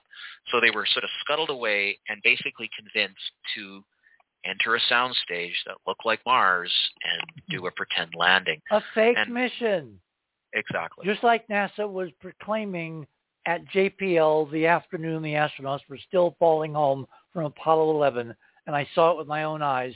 NASA promulgating the idea of fake fake missions. Come on. Yeah, but my my whole point is is that embedded in our pop culture, embedded in our I don't know literature or whatever are are these you know are these memes, these ideas that are that are just peppered peppered that just makes us sneeze, but we don't quite get the cold, you know, like we just sort of sniffle, and it's time we catch a cold and and get over it, you know, and and face the illness of our past. Okay, we This are very close. point to Go ahead. Go ahead, Ron. Yeah, I, yeah. This only takes moments. I'm just waiting for a chance to insert this. Uh, Charles Fort, the newspaperman around the beginning of the last century, that uh, was friends with people like Mark Twain and who knows who else, and he wrote about uh, various mysterious extraterrestrial influences. And the long form of one of his statements connected to that famous uh, slogan, I think we are property, which he put on the flyleaf of the book, but Richard knows there's a whole paragraph attached to it. And he talks about, now remember this is before World War One. He talks about orbiting skeletons of skyscrapers, their uh, girders gleaming in the sun. Oh my. Uh, I mean, it's that that the word I I think I prettied up just instinctively the language slightly, but that's exactly what it says. Uh, the, you can find it easily enough if you dig for that. Uh, I think we are property quote because then you can find the full form rather than searching to see which page on the book low it's hidden on. But it's a, yeah, he wrote lots of things. Where would he get the idea of skyscrapers, a la girders, floating around in orbit? Good grief. Because yeah, that was not the, the, the, the you know the idea of Earth satellites and even space travel was very primitive back then. And the idea of uh, uh, I forget Edward Everett Hale wrote about the first Mm. Earth satellite, and it was called the Brick Moon because they were thinking in terms of masonry, not girders and steel and spars and all that. So yeah, where did he get the Well- idea of girders? Hey, we're at the uh, uh, we're at the top of the hour. One hour to that go. 30 seconds? Because you just brought something up. It well, let's do it on the other side. This is a hard break. well, it's not a long thing. It's just it- all that stuff, all the rubble covering the uh, ships, that like Dinkinesh and every everything else. Uh, they could relate that as bricks if people didn't know what they were doing. Maybe. You're on the other side of midnight. My name is Richard C. Hoagland. We're covering all the secret Christmas presents that NASA has given us over the last year, and they just haven't gotten around to uh, tell us. Wait till you see what we found on Mars. We shall return.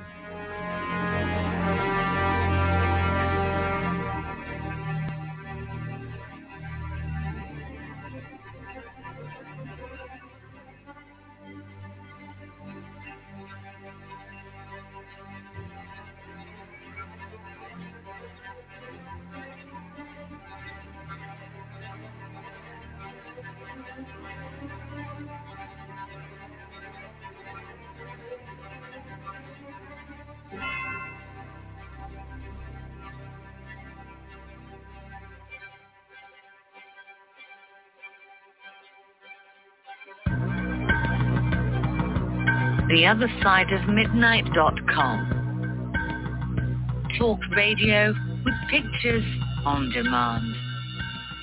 Liberate your hyperdimensional time scale and non-linearly access over 400 hours of conversation at the cutting edge of science and thought. Join Club 19.5 to get access to exclusive content that fits your interests and time schedule. Filter episodes by guest or subject. Membership costs $9.95 a month, 33 cents a day. Listen while you travel or as an environment to your endeavors. 8 cents an episode, two and a half cents per hour of content. The other side of midnight.com.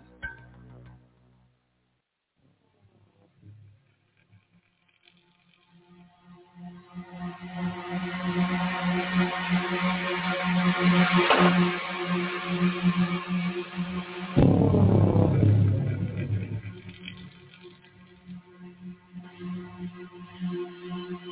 civilization which could be hundreds of millions of years old, with ruins lying around us on all these worlds we think of as barren and sterile and desiccated and vacuum and radiation drenched, all because our space agency, our hidden NASA mission, has its real mission to figure it out for itself and not tell anybody else.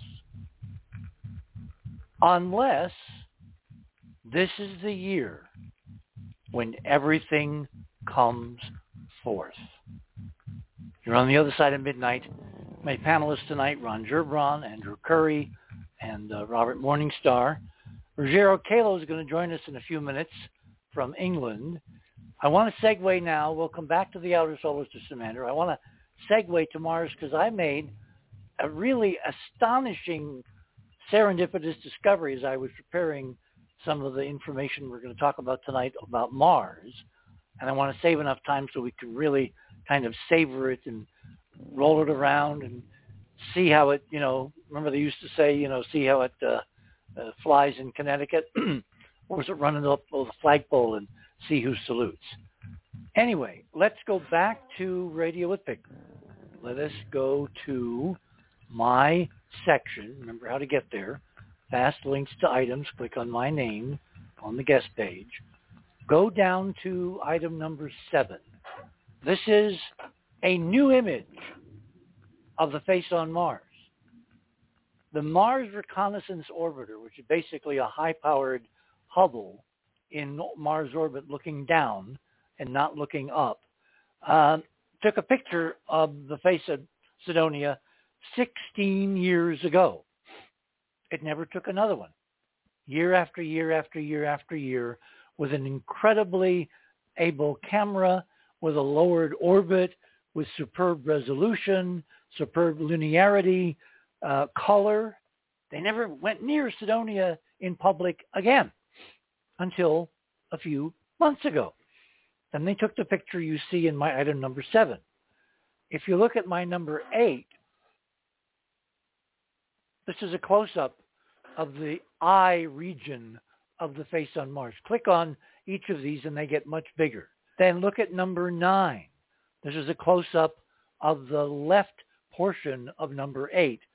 The right-hand eye, if you're in the face, the left-hand eye, if you're looking at it face on. Click on these and what you see is an incredible confirmation. Finally, after 16 years by NASA, without a word, just putting out the data, of a model for the face on Mars that I proposed in my first book on all this, The Monuments of Mars, A City on the Edge of Forever. Boy, did I get forever right.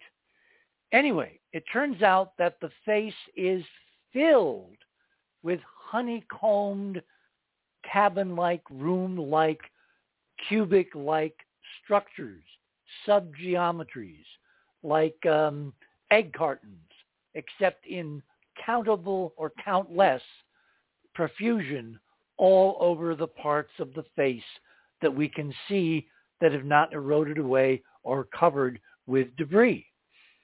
If you look at number 10, this is a region of the face which now is at the bottom, the so-called chin. And for the first time ever from NASA, we clearly see that the face is a huge mile long, 1,500 foot high, 1,000 foot wide structure composed of countless compartments. When I said in monuments that the face could have literally been headquarters, the center of a planet-wide civilization at Cydonia where the administrative and religious and bureaucratic structure was maintained, organized, controlled, that the face was headquarters, it now turns out in this latest MRO image, just look at the pictures, that this model was absolutely correct. Now we haven't gotten down to the libraries yet, which I'm absolutely certain are buried in the center of the face. And even after a half a million years, they should be in pretty good condition unless one of our earlier prior high-tech civilizations long after this Martian epic went and brought everything home to Earth. But I kind of doubt it. I kind of think that there was, again, this cultural and civilization meme to leave for your descendants clues as to how they were formed, how they originated. But if you click on item number 10 and you move the cursor just a bit to the right, between the nose and the chin, you'll see a circlish area with a bright highlight, like a sun glint. I saw that in the early MRO image that was released 16 years ago, and I proposed that maybe it was some kind of preserved dome, a glass dome, left over and uncovered by the erosion of the structures around it, but I didn't have the geometric evidence to prove anything. Look at my number 11. Look very carefully, click on it, zoom in. You'll see faint traceries of hidden geometry, which looks weirdly diffuse. In fact, if you look at the the, the bigger image, uh, you know, the wider scale image, number 11, without clicking on it, you can see that whatever is in that circle, particularly north of the glint, is diffused and not as sharp as what appears to be outside it, where the shadows appear very dark and the edges appear crisp. What I did in 12 was to simply rotate it so it's more in line with the nose, forehead, chin axis of the face, I amplified the, the values, heightened contrast, and you can see that the detail under that glinted bubble appears to be much finer than the detail outside. The detail outside, although it's geometric, appears on much larger scale than the geometry inside the bubble. In other words, what I think we're looking at is the preserved remnants of a relatively modern dome put as a preservative, as a protector, as a shield against desert winds and sand and oxygen erosion and all kinds of other, you know, erosive entropic forces that preserved when it was erected long after the face itself, of course, but it preserved a fragment, an entry into the face interior, which is much more uh, of the original than what we see all around it on this extraordinary artificial mesa. And if I'm right, that's the place to go where we have access to the interior and the treasures buried and preserved within the face on Mars and a place where the surface structures, the buildings, the libraries, the restaurants, whatever we're talking about, has been preserved by some successor civilization so that when we came along, meaning a later civilization, we would know where to go to find the jewels of the solar system. Gentlemen, your thoughts?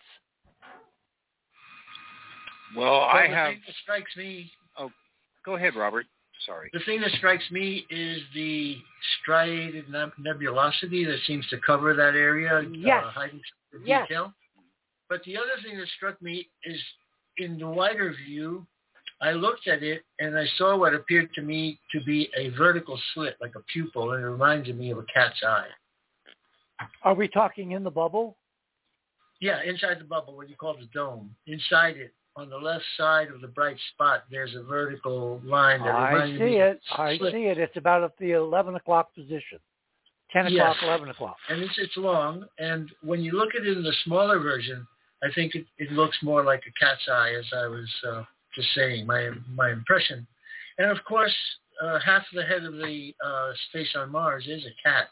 So it's a pretty pretty interesting discovery, Richard. Congratulations.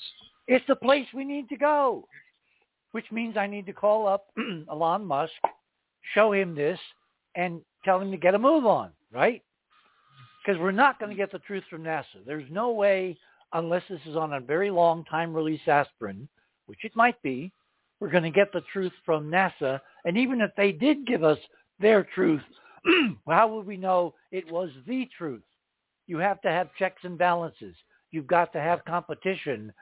The space program cannot get along without Elon Musk. Yeah, let's tell him like uh, my friends in Maine like to say, it's time to get a leg in the road. Andrew? Uh, Oh, oh, no, Ron. Wow. Ron wanted to go. Oh, Ron. yeah, Ron, Ron. Ron, go ahead. Oh, really? Uh, I just want. I just want to uh, toss a tweedle about the uh, my perception of it. I think that the original construction of the face was a self-contained city. So all that stuff you're talking about with the little cubiles and stuff was a city, and the dome over it did indeed look like a face, not completely unlike. Wait, you're talking about the entire mesa we call the face and that there was a Yes. dome over it. Well, yeah, we can actually a we can actually see Huh? remnants of that dome on the European Mars Express color image. And I published, I didn't have time to put it up tonight because the show would have been five hours long. But you can go back and look at some of the past shows and we'll re- reprise this for future programs. But yeah, Ron has believed from very long time ago, beginning. years ago, Yeah. when he and I started talking, that there used to be an ancient glass dome over the face. And I found the evidence on the Mars Express color imagery because glass sh- scatters light differently than other materials and it gives a bluish cast and you can see fragments of this ancient dome. So like any good museumologist, like a Smithsonian, if you're trying to preserve an ancient history on a scale that for most folks is unimaginable, but you have the technology to do it, you try to dome it in to preserve as much of it as possible. This dome on the face, which is a few hundred feet in diameter, is a tiny, still preserved fraction, I believe, of that ancient preservation impulse. You know, Yeah, I think Ri- it was. Yeah, go ahead. No, No, go ahead. no, no, Ron, you go. No, finish up. your Okay. I I think the dome was intentional from the start because they were already uh, in the latter phases of losing the atmosphere there, and so they set that up. So it very it indeed might be the kind of archive site that you mean, but I'm not quite sure if we could learn all of uh, the science of Earth by going through the Smithsonian. this was their Smithsonian, I think. Uh, but there were, you know, there was a whole thriving society there. Uh, the, uh, I think that the dome was shattered in very historical times, uh, very recently, and well, uh, let, let's, that's let, why. let us try to put some numbers to this. My time frame, based on the celestial alignments, Earth rising over the face and all that from the city, in the monuments of Mars, a city on the edge of forever, Mhm. hint, hint, Right. was roughly half a Yeah. million years ago. Half a million years on Earth, there used to be folks running around in the African belt called Homo erectus. My model says that someone took some of those people to Mars created separate sets of Martian civilization, renewal, renaissance, refurbishment, phoenix rising from the ashes, etc., kept them there, or they kept themselves there, until relatively recently, the last 40, 50,000 years, when they were forced to come back to Earth because Mars had become, in the words of Elton John, the kind of place where you can't raise your kids.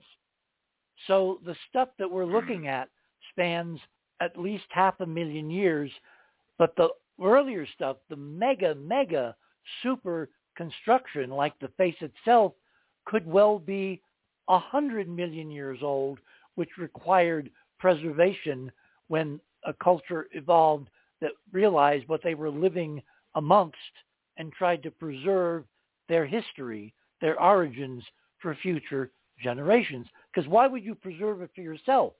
You're not going to live long enough for there to be any deterioration on a human time scale, even a human time scale where people lived like a thousand years. It's nothing compared to the age of these relics. But if you're having really long-term plans for distant future generations, thousands of generations distant, then you would make these gargantuan efforts, which to that level of technology, hyperdimensional physics, and infinite energy would be relatively modest, if not trivial, to carry out. Well, we still have a problem uh, between you and I about the um, time frame and that involved makes in all and of that stuff. makes and that makes horse races. Now the cool Yeah, stuff yeah, is yeah. that within our lifetime, I plan to live very long. We're going to find out. All of this speculation tonight, we have it within our power to find out. We simply have to know politically where to exert the pressure points so we ultimately get the change that we deserve. Okay, and I would like to make a. Okay, Andrew, go ahead. I was. I, all right. no, we I got some keep time. saying go ahead, and then I talk. I'm No, sorry. Ron, Go you fin- again finish if you. still- Okay, finish the point. Uh, I would call out to the entirety of the audience and anyone who thinks that they are an archaeologist, anthropologist, or uh, interested party uh, to help figure out the time frame for us because you don't have to believe more than about 10% of what uh, Richard's model pitches or or even 20% of mine. Uh, the uh, there's there's still a lot of wiggle room Notice there. the You know, proportions. okay. Now, what, Yes, well, before we, before I let Andrew, Oh, of course, of, of, of course, of, course. course. Right. I've got my Remember- I've got remember- my horn right here. Remember, toot. all Yeah, science is approximate. All of this is ballparking because we don't have ground truth. As soon as we have a real Hmm. calendar from an archive, then we'll have total calibration of all the different phases, and there have been a lot of phases of civilization that we're, we're, we're missing totally. We're only looking at the big stuff, the stuff that's big enough to have survived without deliberate preparation to allow it to survive. Let me make one final point. I, I made a, a, a chance discovery, again, preparing for tonight. Other MRO imagery early on of the face on Mars and other Cydonia imagery by the Europeans, by Malin and his cameras on Surveyor, Odyssey, whatever, they do not show the sun glint on the bubble. If the Oh. sun angle changes, it goes away, which if it was a surface feature that was a light patch of something, at all sun angles it would be very prominent. It's only available on a very tiny fraction of the images, meaning it is a sun glint off a dome where beneath the dome something astonishing has been deliberately preserved by one of our great, great, great, great, great, great grandmothers, or a bunch of them. Robert. Okay, point oh, of I'm order, sorry. I'm sorry, archae- Andrew. Andrew. Yeah. Yeah, Andrew. Oh yeah. Yeah, I, Go ahead, Andrew. I was just going to throw some uh, anthropology on the pile. Go ahead. Oh, okay. We'll come back with it. Um, so I think, first of all, I think this is, um, well, if you want, I think this is extraordinary, Richard. I haven't seen this, and I've taken it out of the um, file and blown it up in my own program, and Look at the Okay, are four- I know, but it, but it's more. So there are four things for me that show that this is beyond belief. Number one, it is hazy and Yeah. translucent, like you said and Robert said. Number two, Well, hang on, hang There's on. the glint. What what happens to glass, a dome, a bubble, if you scratch it with enough dust particles? yeah, it's going to get Hazy. opaquish. Yeah. Yes. and the glint is unbelievable. It even has structure. I, I know you've enhanced it here, but it ha- you know it's obviously glinting off like cellular like st- construction on the top of whatever this dome is. It, it, I I think. Well, I don't think And- it's a clear bubble. I think it's more, as Robert very artfully pointed out, hmm. striations and other geometry. Yeah. I think it's a very sophisticated Bucky Fuller geodesic dome, because if you build hmm. one and it shatters, plunk, you've lost your dome. If you build That's it in subsections, you lose a panel, you replace a panel, life goes on. Right, and that's the third part that to me shows this is is- this is unbelievable. Are the striations, the the literal ribbing, structuring that's going um, well, predominantly in, in your number eleven, I think. I I know I've got it in my own program now, and I'm looking. It's number It's 12. going in, in number twelve. But what takes me to the fourth dimension here, to the fourth reason, is when I look really closely, I'm okay. If you look on the outer rim of the of, of this what we're calling the dome, all the structures, the cellul, the cells, the, the the building cells, the open you know roofs that show rooms, they're all pretty rough and they've been blown by sand. And I did an illustration years ago, and I if I'd known this was be here, I would have brought that up. But anyways, this it's all eroded and it's really rough. But if you look really carefully in some program, I literally can see. Remember that game from the '70s, Spirograph? You, you, you put Sure. a circle and your pencil through the, and, you'd make all these beautiful circular patterns. I'm seeing that in a certain part of this. Oh, I'm seeing And I- totally preserved geometry in the or or as preserved as we can expect, but it's radically different than what's outside the dome, which is just Yes. exposed, much more eroded, much fuzzier, Yes. softer. In other words, the dome uh, occupies every part of the theory of prediction that if you have a dome and it's designed to protect, what's under it should be sharper and better and more protected than what's not under the dome, and that's what we're seeing. and it's more elegant, Richard, even though it's really soft right now from this. But I'm also, oh my goodness, sorry, I'm just, I'm blown Well, away. obviously This for the next show we need a sketch or a set of sketches. I would really like to, and I know part of it would be intuiting, and I hope Ruggiero, who is here, will be able to chime in and maybe do this too, because this is stunning. And I, I swear you, I'm seeing my my Aztecian, Kirby-esque like stuff popping up underneath. Even though, uh, uh, yeah, no, this is amazing. You know, I recently was had flown to um, um, um, Las Vegas, Nevada, and I, my wife was sitting against the window, and she was watching a movie, and I said, are you really going to do that, like in the sunlight? And she says, well, you want to sit here? And I said, yes. So we moved. I shuffled over and sat, and I just stared out the window the entire time. At the And. I'm telling you, yeah, and the landscape is just, it's just random. But as soon as you see a town, a city, what it, it, the organization begins, and you can see it in this. It's unbelievable. Mm-hmm. Now I imagine that there are even better images that NASA hasn't revealed to us yet. Remember, this is time-release aspirin. Why, after 16 years in 2023, which is kind of like Christmas Eve, before 2024 when we're going to get the real presents, why are they giving us finally something that I projected in monuments decades ago, confirmation of the damn model, but only yesterday? Yesterday. Well, I'd like quote, to say, oh, sorry, Robert. Go ahead, May I? Robert. I'd like to say that the glint in the in the image appears to me to be coming up from the bottom of the basin and covered up by that uh, nebulosity, but also at the four o'clock and at the seven and eight o'clock position around that, there's a lot of structure there. Oh, there's that tremendous looks like structure. It's Tremendous. unbelievable. Yeah. buildings or Yes. Uh, enclosures, Yes. both sides, four four to five o'clock, and then I would say seven to nine o'clock.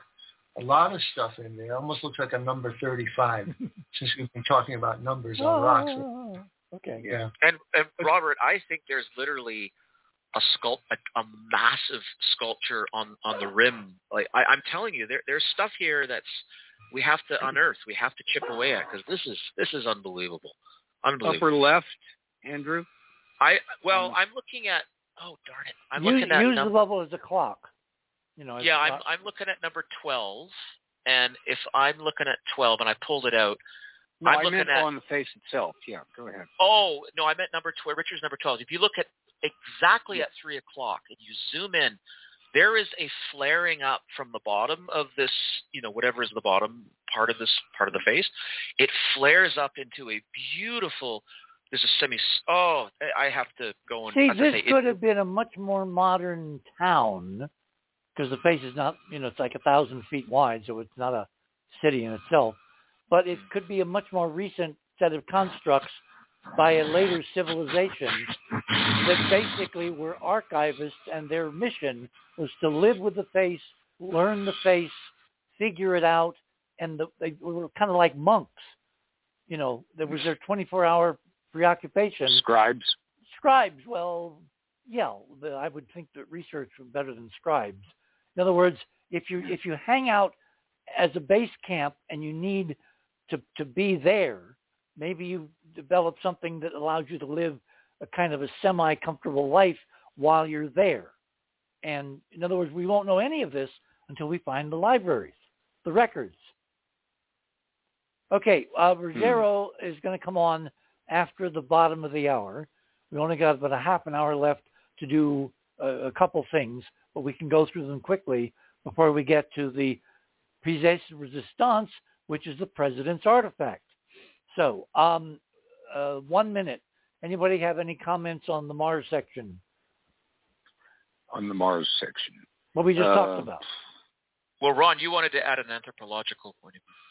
Oh no, I was just going to say that uh, I'm trying to. I'm still working on the timeline, uh, but a half a million years ago, uh, some of the uncomfortable evidence, the stuff that's ex- acknowledged now, but everybody's afraid to write a paper about it, except just to reference it sideways.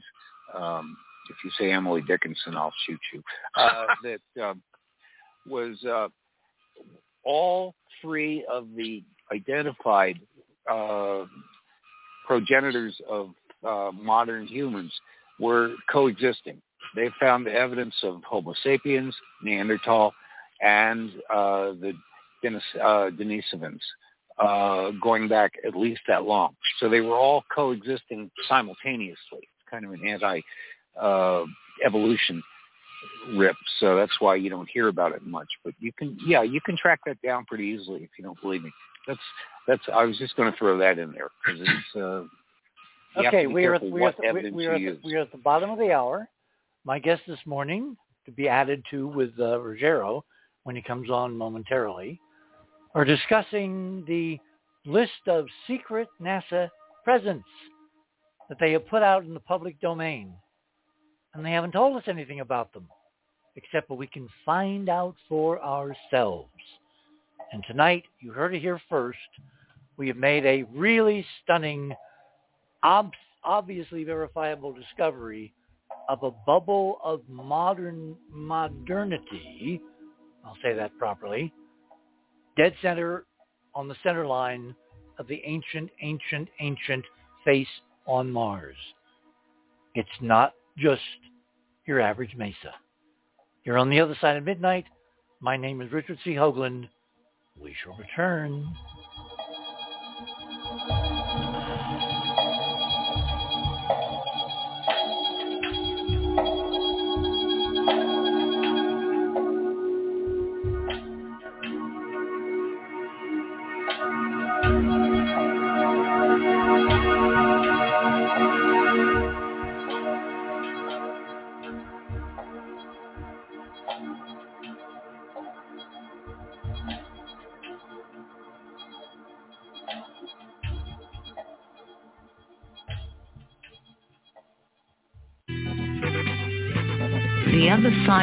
theothersideofmidnight.com.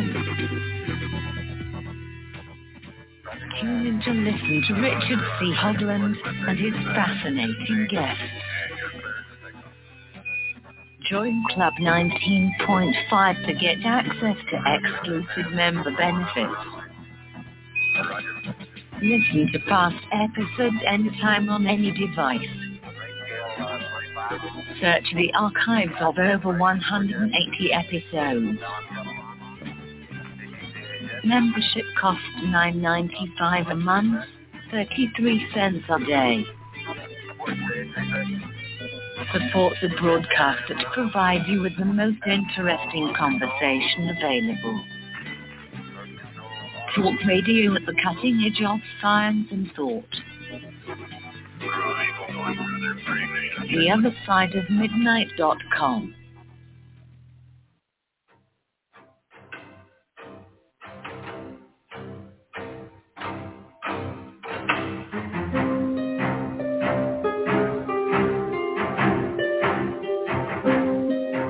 And welcome back to the other side of midnight on this uh, Saturday night, now Sunday morning, January 7th of 2023. 2024. Gosh, see, I'm doing it already. My panel is too numerous to mention. Ruggiero has been waiting patiently in the wings in Britain. He did some brilliant sketches from this new Mars reconnaissance orbiter data. Ruggiero, what do you think of everything we've talked about? And lead us through some of your items.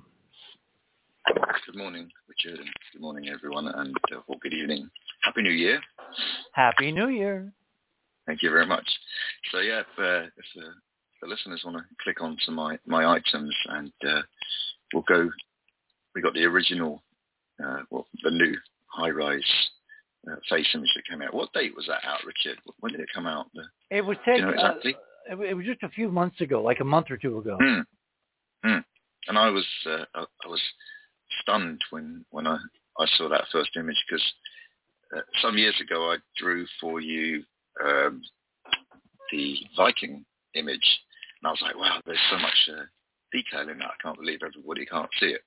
Um, and you, may have lost it over my threads of emails we've sent, but uh, that I could have included that on my items today. But when we look at the historic Viking images of um, Cydonia, model we've been given, the public's been given, is that the the face images are there over the over the mesa simply due to light and shadow, right?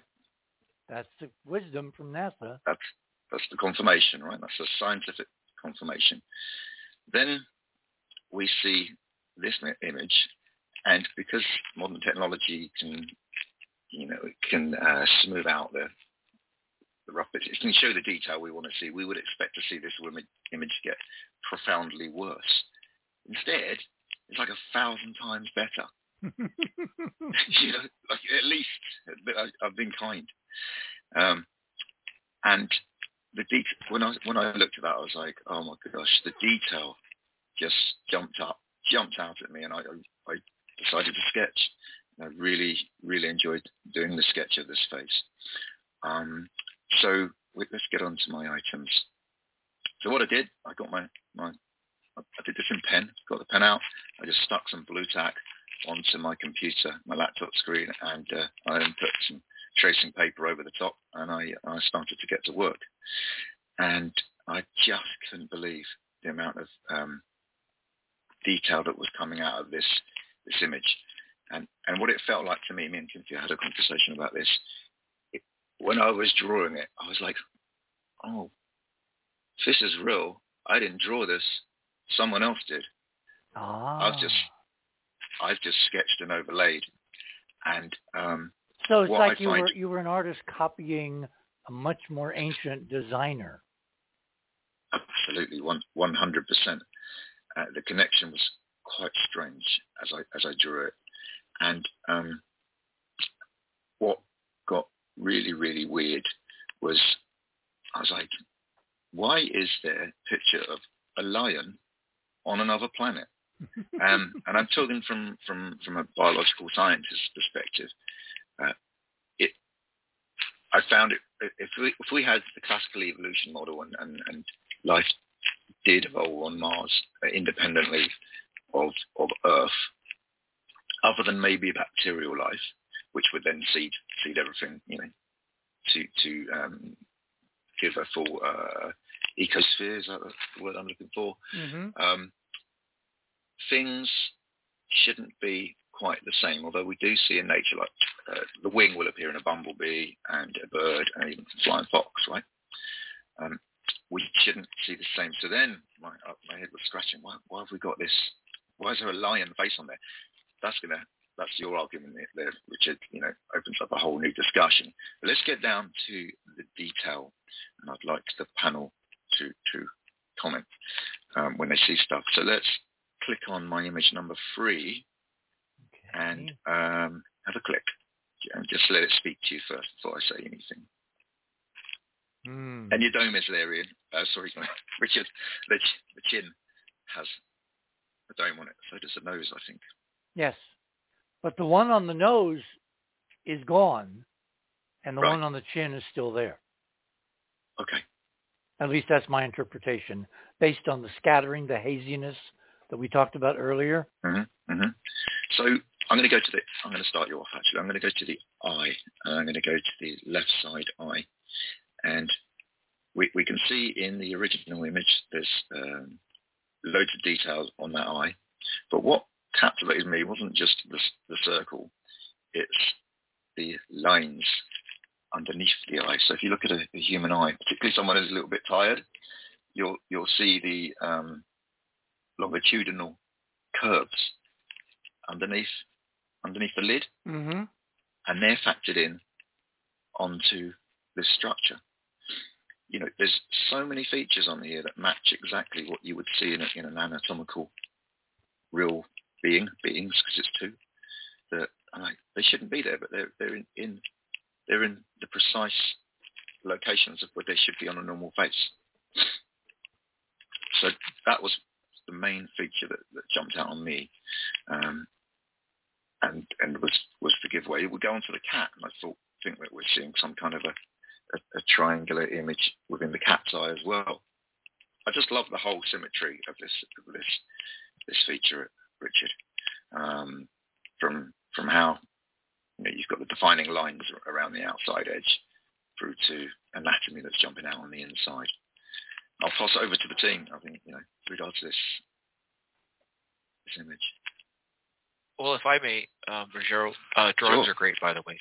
Oh, thank you. Thank you very much. And yet you guys have two totally, totally different styles, but you see the same thing, which again, Yeah. independent confirmation. Go ahead. Well, and and I think that um, I, I've never quite heard it. Well, actually, Kinthea did say that. Um, I think in your forward to your book, that and Ruggiero's right is that it's not even our hand. We're just kind of etching out what was already kind of in the you know the, like if, if we're the acid bringing out the the areas so that the the, the, the you know the, the the the risers come up so we can see the image we don't have to use much acid to bring it out. It's there already, like like Ruggiero said. And his comment about the eye, and basically I call it bags under the eyes. That's the one. yeah, but not only that, Ruggiero, but the rim under the eye is picking up on light exactly the way our eyes do, and and and a cat. If you look at someone and the light shining down catches that little lower rim of your eye, your lower eyelid, it's it's it's perfect. You you you again, this is not, and we've seen this before on Mars. These, you know, in, in smaller structures, like smaller sculptures. Mm. In fact, Richard, the the cover for the book, we have um Os, Os, Osmond, uh, Os, no, I, King Osmondi. How do I say his name? Ron, help. Osmondius. Osmondius, yes, exactly. Ozymandias. There you go. Let's That's get all the version. but again, in that, if you go to that image, the lower eyelid has that little light rim, and it's something you learn very early in art school to pick up on if you're doing portraits of human beings. Ah. Well, the, That's true, the actually. amount of detail, you know, is so overwhelming now that NASA to keep claiming it's a trick of light and shadow. We just have to politically force the agency to come clean. They've kind of made it easy because there's now an official office of artifacts as part of their unidentified anomalous phenomena uh, project they've taken on, a la the Pentagon. So tomorrow night, I'm going to talk with Alfred Webre, who turns out to be, among other things, an international lawyer. I'm going to ask him about bringing a formal uh, uh, civil action suit against NASA in this year to force them legally all the way up, if necessary, to the damn Supreme Court to tell us the truth. Mm-hmm. Richard, may I add something quick? And I know yeah, I, sure. I thought Robert was going to bring this on the show, but there was, and I think Ron brought this up this week, and I don't want to sideline this because I know you want to get to a few more things. This this can be quick. The Mars um, Pers- Perseverance, I think it was. Ron, correct me if I'm wrong. Put out this image from one of the images, like one of their souls, and it looks like a frickin' like well, um, Robert described it as a keyboard or even a city because if you look really close, uh, but it, it's Yeah. basically a terrible graphic. Right. Somebody plunked in the middle of this image and said, "Oh, look at that," and, it, it, it, and it's like There's a whole What- bunch what of you- noise in the background. Somebody shut off your mic, please. Thank you. Go ahead, Andrew. now we well we don't have the image up. We probably should put it up under Robert's items, but. Robert, do you want to just do a little chat about that real quick? Because I know we don't have it up. Yeah. Just Oh, well, I think Ron brought it up, and I looked at it, and it looked like um, something really technical floating over the surface of Mars. And when I enlarged it and enhanced it, uh, great effort has been put in to make it look like a three-dimensional object with an edge. Now, when I look into it, Mm-hmm. my intuition as a pilot, I looked at it as a picture, and it looked at me like the buildings of New York City in the perspective when you're flying at about 800 feet above New York City along the Hudson River, you see layers of the city. It's it's uh, it's still below you, but you see block after block. So that was one thing. Another uh, others uh, have noted that it looked like a circuit board, and I was intrigued by the number of dots in the uh, the series. You and I were counting last night. We found several series of 13 dots in a row. So I was saying uh, on an intuitive level, there we're getting a message from somebody, whether it's artificial intelligence or organic intelligence. Somebody put it out there to draw our attention, but most people will not go into it and enlarge it to the degree that I did. yeah, we and have to then put that up in your section when we get off. Robert. Okay, Andrew then took filters and he did some spectacular stuff with oil filter and solarization. And it definitely looks like artwork, modern art. So what is the message that, uh, yeah, that's the picture right there. That's uh, the, the long shot, but you don't get the details uh, until you've enlarged it and improved it. So yeah, I would hope that those pictures go up on, on the web page. I'll send them in to uh, Keith or Cynthia. Okay, this is a perfect segue because I think Andrew, you commented when this came out as as one of the Mars pictures a couple days ago. It's obviously an intrusive object. It's not on Mars. It was No. deliberately placed in the image, but it was placed there with a shadow. that's so what it Robert gives, so it out. gives you the illusion it's a real object floating above uh, a, a high noon sun uh, close up of, of Mars from Perseverance. It's all part of the hidden messaging, I believe. It's it's It Emily must be. Dickinson. Sorry, guys, it's Emily Dickinson. Ron. Ah! God, he he really doesn't like her. Anyway, the point is, No, it's it's- it, it is part of this unveiling process, which we're we're basically in an avalanche, rolling downhill at 60 miles an hour toward disclosure. And the question is, which going to come first? Real ETs, real spacecraft, or real ruins on NASA data that they've been accumulating for decades? I do not know the answer. I know I'm going to push on the ruins because ruins stand still. Would you believe an alien if he appeared on television and said so and so? Of course not. We don't believe anything anymore. I will believe ruins if we find the libraries. Anyway, item number 13 Sure. in my section.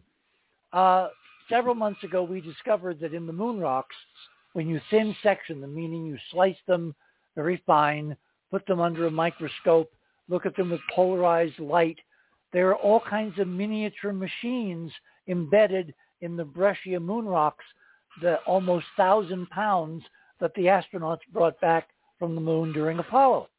That led me to look at the Bennu artifacts, which were returned to Utah uh, a few months ago. And there is a story uh, which is basically linked. Somebody's making noise. Close your mic, please. Somebody's making lots of noise. Item number 14 is a close-up of the artifact from Bennu, which was put on display within two or three months at the Smithsonian. They can't get into the inner canister, but they got into the outer shell, and there's a whole bunch of stuff from Bennu caught up in the outer shell. So they've been divvying this out now, sending it around the world. And Andrew did a sketch of the artifact displayed at the Smithsonian. The image and the link next, or the, the caption next to it, link directly to the Smithsonian description of their display. Uh, it looks like a miniature com- compilation of some kind of micro gearing and machinery. And it's on a little artifact, a little snippet of material from Bennu, which is like three tenths of an inch across, which leads me to number 15. This is a full-scale image of a moon rock that President Biden requested, probably it was one of his staff, when he moved into the Oval Office on uh, January 20th of 2021. Uh, this was a NASA loan. Uh, I'm calling it the President's Artifact because if you look at number 16, which is a closer image, it looks like another octahedral spaceship like Bennu and Ryugu and Steins way up in my items, except this one can sit on the bookshelf in the Oval Office just a few feet away from the Resolute desk. And I think the president asked for it or his staff did because it's going to become the cornerstone of the president revealing in this election year most, if not all, of what we have been talking about in our hyperdimensional NASA Christmas show tonight. Thoughts, gentlemen? Well, Richard, um, I'll just, we've only got a few minutes, well, 12 minutes left, so I thought I'd just jump straight in. And um, if you didn't see it, I did a sketch on my item number five. Yep. And mm-hmm. um, when, if you go on to my item four or your item on the screen, your last item, 16. Yep. Um, and you zoom in, um, there's a little bit of, or, or, my image anyway, there was a little bit of, uh, what was that term you put on an email to me? Um, JPEGing. Mm-hmm. You have to get through the JPEGing. Yeah, they're they're basically then, called compression artifacts, and you can clearly separate them if you know what you're doing from real structure. Yeah, yeah. So when I first looked at it, I was like, no, there's JPEGing. Then I relaxed my eye more, and then um, what started to jump out at me was, so if everyone clicks on my item number five, is there's lots of these uh, intricate lines, almost like a melted metal feeling. And in the upper half, you'll see dots and dashes um, with little sort of peaked mountain pyramidy bits. Um, it's quite an amazing rock when you just look deeper in, into what's going on. It, it, it looks artificial. it's kind surprise, of it looks like kind of. I, I really didn't want to be saying this on air, Richard. I was like, oh no, this is JPEGing. The more I drew it, no. the more it looks like what you've been talking about. Okay, now Ron went and found, as part of our discussion, mm-hmm. another mm-hmm. image, we believe, of the same object, the Apollo 17 sample, loaned right. to the White House. Ron, you want to talk about it? Yeah, it's a bigger piece of it, and this was at before it was trimmed. The piece was trimmed off that ended up in the White House. Uh, but this, according to the sample numbers, it's the same one, and it was on view in Berlin. And apparently, they had a much friendlier, photo-friendlier environment for people to take pictures of it because it was, you know, it was. I don't. It wasn't a lab picture. It was just a picture of it, and uh, so it's a different part of the same piece. And Richard, do they put webbing around something that's on display in a museum? No. Just to like hold it together? No, no, no, no. So. Yeah, so anyone is free. please go ahead and take a look at that. And it's bigger, and of course you can make it bigger by tapping on on the screen. And yeah, that's what you see in most of those. So they they are looking for something, and I think they're you could recognize once you know that there's a lot of little possibilities of nuts and bolts and God knows what uh, on something that you see lying on the moon or someplace. You could say, yeah, let's take a piece of that one.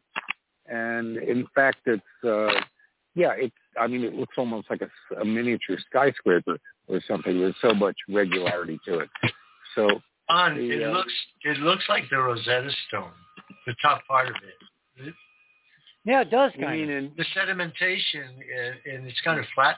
It does remind. I have a copy of the Rosetta Stone in my house, and it's really uh, something that I cherish. So, uh, well, all right. we, we, we, we don't have a lot of time, so let me get to the, the nubbin here.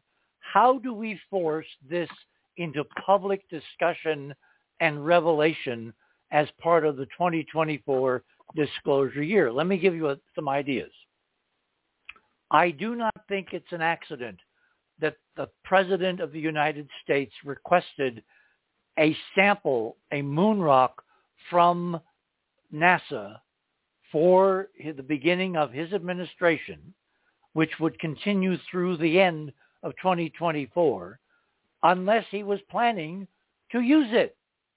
I have looked high and low. I cannot find any evidence that Biden has been excessively interested in NASA, in space science, in planetology, in moon rocks. In, in other words, he's just a politician who's very focused on economics and the usual political things and obviously wants to be reelected. But why would he have gone out of his way, or again, his staff acting under his orders, to get this object to sit in the Oval Office in this incredible seminal year where UFOs are becoming common knowledge, discussion by the Pentagon and briefings of congressional committees is now suddenly mainstream, and NASA is giving us increasing, overwhelming evidence. Look at the face on Mars from MRO of everything we've been saying for the last 30, 40, 45 years. I think there is a plan and I want to help it along, which means we need, with the help of this audience, to get someone in the White House briefing room to ask them, what is the president doing with an ET artifact in the Oval Office? Maybe they could just say moon rock and it would have the same effect. No, you got to name it oh. for everybody who is not following what we're doing. Well, if they're not following, how are they going to know to look for mechanical parts? Because our correspondent's going to amplify in his question what it is. Now I've Fair tried enough. to get I've tried to get Stephen to take on the role. He claims he's not a journalist, so we're working between us on finding the right journalist I have someone else in mind. I'm going to spend some time briefing him. He used to be the head science guy at one of the major networks.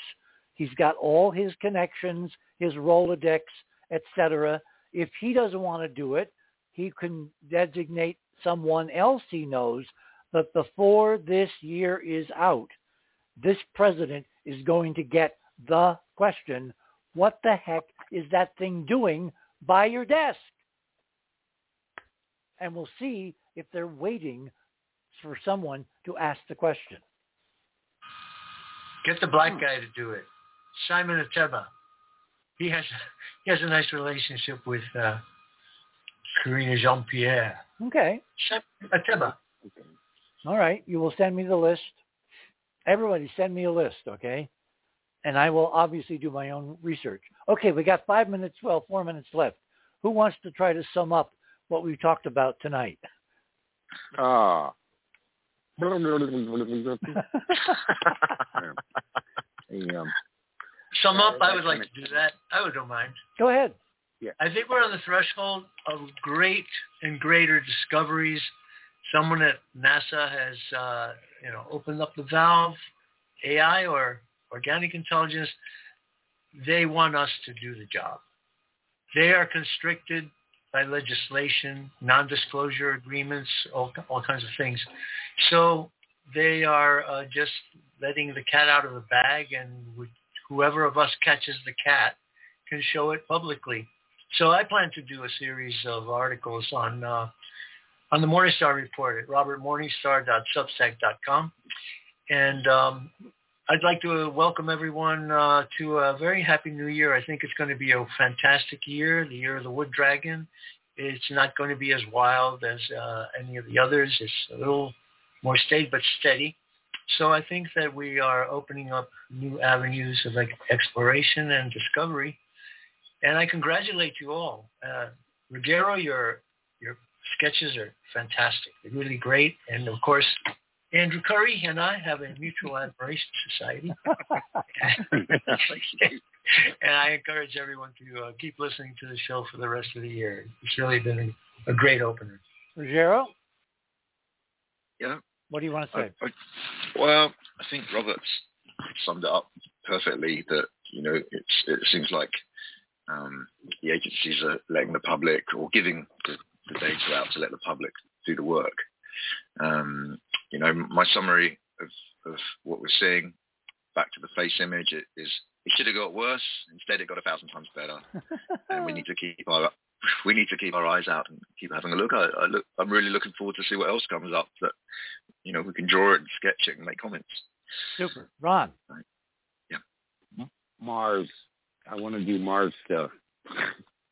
Well, we need a Well, little I- help. I- as soon Uh, as soon as Musk succeeds with his new Starship, which is going to be the next launch, probably in the next two weeks, the attitude of going to Mars, his idea, colonization, hundred people, beginning, ba- it's going to take a totally different perspective because suddenly it will not be airy fairy speculation. It will be engineeringly possible, and that will change things politically. So more Mars attention will become de rigueur. Finally, Andrew. Yeah, well, I first of all would like to know what the Pope wants to bless in Antarctica. but being funny, listen, I for all of the stretching out that we do in Georgia, I've said before, there's a lot of muck down on Earth, and we have to be careful because Robert, this is a story you shared recently. I know we don't have time to get into it, but it was a report about giant dark aliens walking through a mall and causing a ruckus in Miami, and all this stuff started coming out, and there's no confirmation of anything, but these memes get out there which muddle up investigations and serious, you know, uh, um, um, efforts by us. As they are meant to. They're distractions. It's called, you know, fear porn. Extraterrestrial Like the- fear porn. Hey guys, I want to thank everyone. My guests tonight, uh, Ruggiero Kalo, Andrew Curry, Robert Morningstar, and Ron Gerbron. Brilliant evening, brilliant analysis, brilliant speculations. And the good news, folks, is we actually can someday, not very far from now, if we all put the pedal to the metal, we can know. So until tomorrow night, same time, same bat channel, remember, third star on the list, straight on till morning. Good night, everyone.